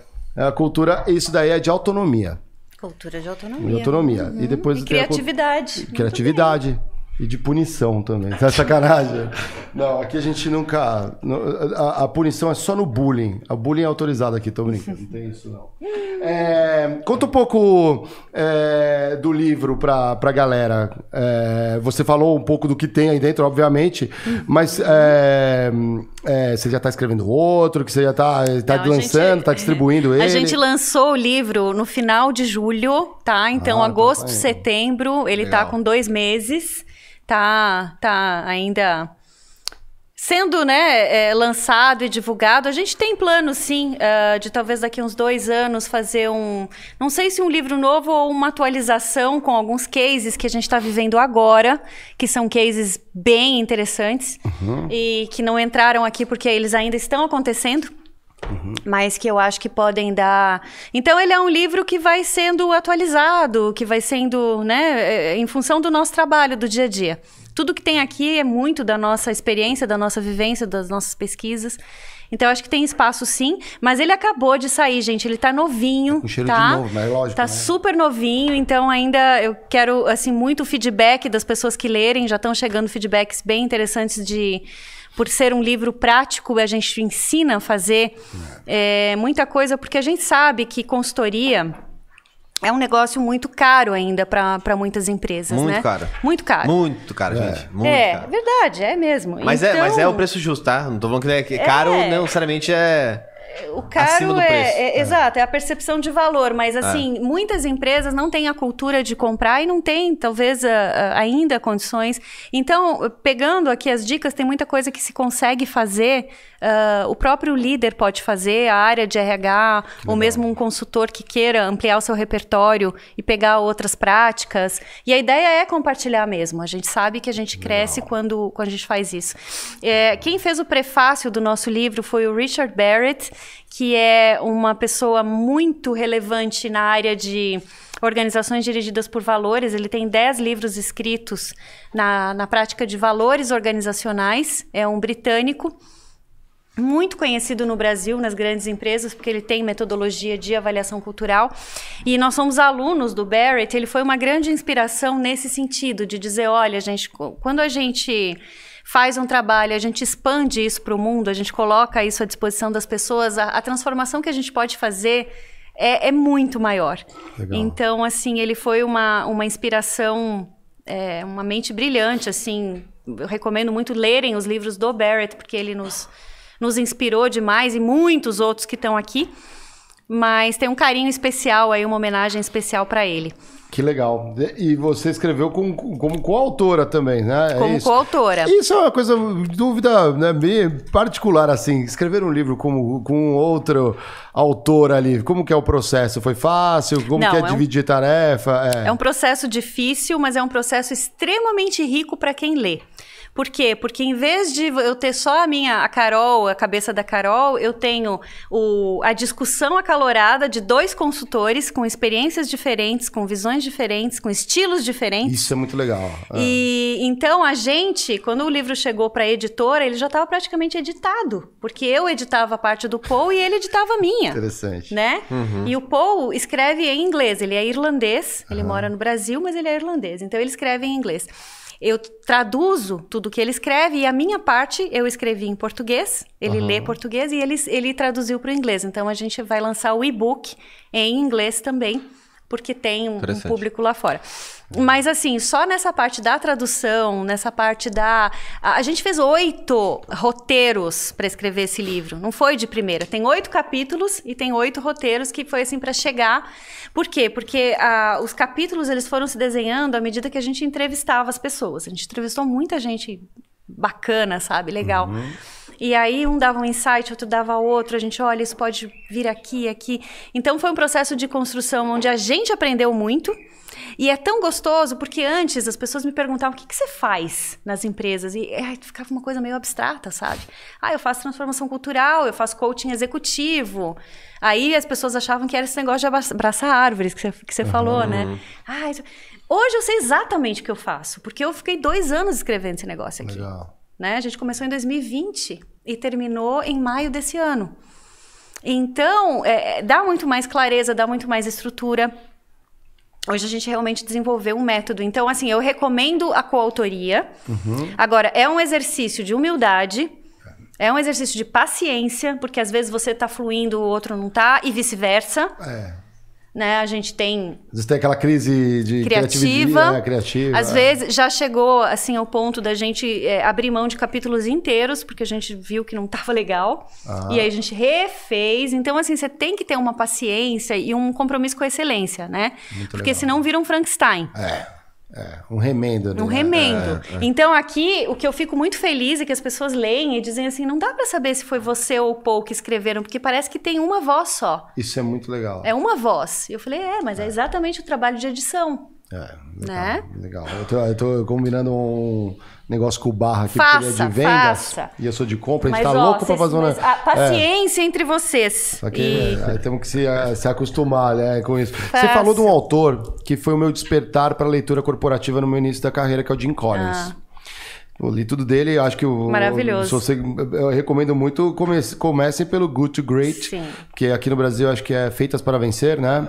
Empresas Feitas para Vencer. Pô, adoro também. E, É e aí, para ilustrar, é. pra galera entender, assim, meu, o cara pesquisador, né, americano, ele foi olhar várias empresas estatisticamente, tudo, as que davam bem, davam certo, cresciam muito e tudo mais, proporcionais, outras nem tanto, e ele falou, o que, que essas têm em comum? Foi ali o fruto, é esse livro é, brilhante. Que basicamente, É, pra quem não leu, era todas as empresas que, que foram criadas na segunda-feira eram as que davam certo. Não, não, não. não. na segunda-feira. Tem que ser na segunda. A correlação, A assim, correlação, A assim, correlação sim. é- Correlação. E entrou com o pé direito. Com o pé esquerdo não foi assim, né? Que eu tava É. com cinto, com sapatênis. Se você tava Não usando dá. sapatênis na empresa. Fun- se a sua empresa tem funcionários que usam sapatênis, ela tem a tendência de ir pior dos que as que não usam. Usam só sapato ou tênis. Uma brincadeira da parte é um, bom, é um ótimo livro. É um realmente. excelente livro. é. O... Então, mas ele ainda é atual? Você acha ele atual? As premissas são, é, a questão é o seguinte, é, o Jim Collins, ele ensina uma forma de pensar. É, atualiza os dados, pô. Claro. Passou 20 anos, não É. vai ficar olhando, mas a forma de pensar que ele te ensina, que é o quais as perguntas que você vai fazer, o que que você analisa, quais são os critérios, que não é o sapatênis, né? Sim, o- E nem a segunda-feira, Segunda-feira, gente, é. né?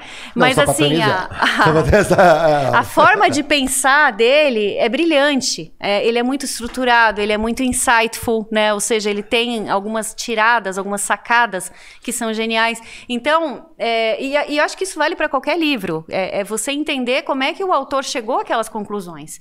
Porque uma vez que você entende isso, você atualiza os dados, mas você tem um frame de pensamento né?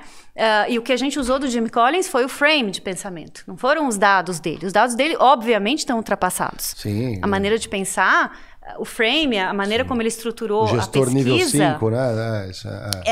É, e, e isso, aliás, é, o gestor nível 5 está muito atual, né? A questão Muito da, humildade, atual, o que muito separa atual. os melhores dos outros é a humildade. Então, é, eu acho que para cada autor que você lê, é, é procurar entender isso. Como é que essa pessoa chegou a essa conclusão, que inclusive é uma das, das habilidades que a gente reforça quando você fala de pessoas certas, que faz a pessoa crescer. É você entender. Ah, aqui, ó, na, na página 59, 60, você vai achar seis habilidades, ou oito, oito habilidades, que independente da área, da posição hierárquica, do setor que você trabalha, elas vão ser úteis para você crescer na carreira, elas vão te, te colocar no hall ah, das pessoas certas. E essa a gente chama de raciocínio conceitual. Raciocínio conceitual tem a ver com QI, é uma coisa um pouco mais difícil de ensinar, tá? Porque é por isso que eu digo que às vezes a pessoa não tem raciocínio, ela não acompanha. Você vai ver que você. É cognitivo. é, você troca os dados, mas, cara, o problema é o mesmo. Só mudou banana por maçã. A pessoa não entendeu. Ah. Gente, mas é a mesma coisa. Você não entendeu que é a lógica? Não, porque é raciocínio conceitual. Então, é, ajuda muito a gente a resolver problemas, ajuda muito a gente a aprender, a continuar aprendendo. Dentro de um, um universo, dentro de um sistema que muda o tempo todo. Então, a falta de raciocínio conceitual é um problema. É. Né? E eu só peguei essa porque essa é a habilidade que você pega quando você lê um Good to Great e atualiza para 2022. Se você não tiver raciocínio conceitual, pô, você vai falar um monte de besteira. Sim. Uhum, é, Entendeu? legal, legal trazer isso. Muito bom. Deixa eu te entregar uns presentes. também. Eba! E a gente não vai fazer um Va- O quê? sorteio? Ah, o sorteio. Ah, sim, é vamos foi, fazer um sorteio. Uma- concurso um de pra sorte só sorteio, pra. acho que é esse, né? Esse daí, posso. Ó, Pode. ó, galera, já tá na minha mão aqui, Ah, ó. tá com- A Bia já soltou no. no... Soltou? Soltou no. Pras abelhinhas, ó. Mas você vai deixar um, autograf... um autografado pro Ah, claro, membro. Você pode deixar assim, certeza. querida abelhinha do Critique, né? Aí já vai Claro. com o autógrafo Com da o maior autora, prazer, né? Com o maior prazer. Vou te entregar seu presente, Oba! uma canequinha do Critique, mas você não vai usar Obrigada! ela de qualquer forma, Que não. Você pode tomar seu linda! café. E a gente vai te dar Ah. um hidromel da Felipe Media aqui. Nossos parceiros, é- não sei se você já tomou um hidromel. máximo. Adorei a canequinha. É. Ah, é, linda. Só, só para os nobres, né? Hidromel, isso eu não é. conheço. Me Só diz pro- o que, que É é. um vinho de mel. Ele é um, é um como se fosse um, um fermentado, só que em vez de levar uva, ele leva o mel. É É a legal. bebida mais Tipo, antiga. É, Sobremesa, Não, assim? É pra tomar de Não, ele é um. Não, é uma como bebida um dos vikings, assim. vinho, É pra né? você Como- tomar. Pode ser sobremesa, mas você pode tomar, tipo, no jantar também. É, por exemplo, jantar com hidromel. Gente. Harmoniza com.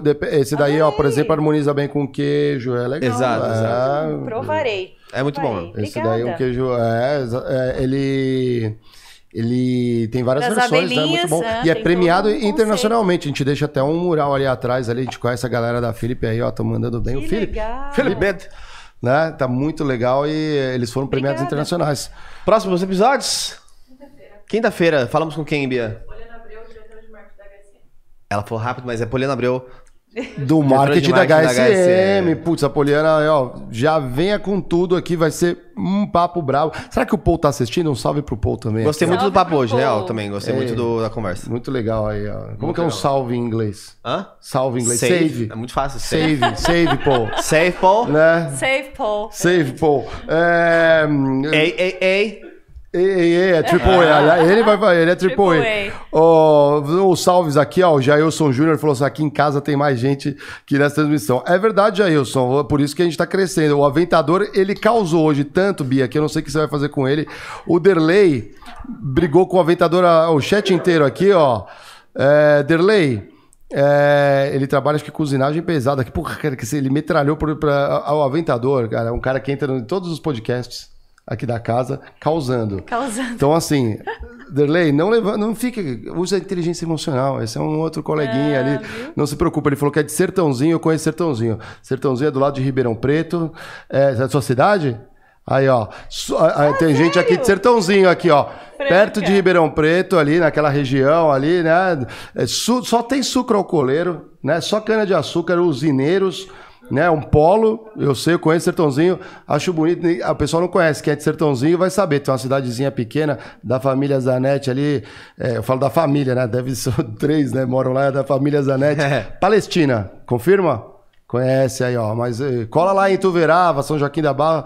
Obrigado por prestigiar aqui o, o Critique. O Renê Elias, é, ele, ele comentou assim que nesse assunto a gente precisa olhar para a liderança, se entendem dessa forma que estamos discutindo aqui. Sim, sim. Então, Verdade. então indique para os líderes ali, colegas, quem exige o papel de liderança. Acho que foi um papo legal para você compartilhar com o teu colega também, observar a liderança também, e inclusive para identificar os jabutis, né? Olha só, hoje foi uma aula bem instrutiva. Ana Martins, é, pô, a Tainá, a Gislaine Moreira e a galera que está sempre presente aqui, a Poli, é, a ABC Fernanda e a Marelândio.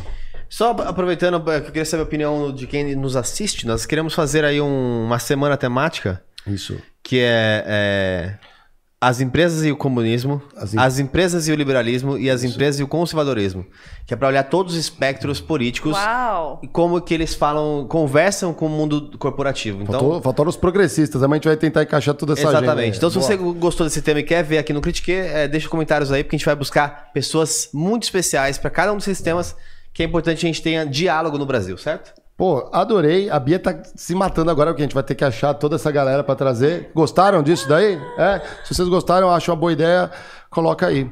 Pô, muito obrigado, Carol. Adoramos o Obrigada. papo aqui, né? Você curtiu? Muito legal, Eu muito achei legal. demais Também. aqui, muito legal. Adorei Casa também. aberta também pra quando você é, quiser voltar ao Critique.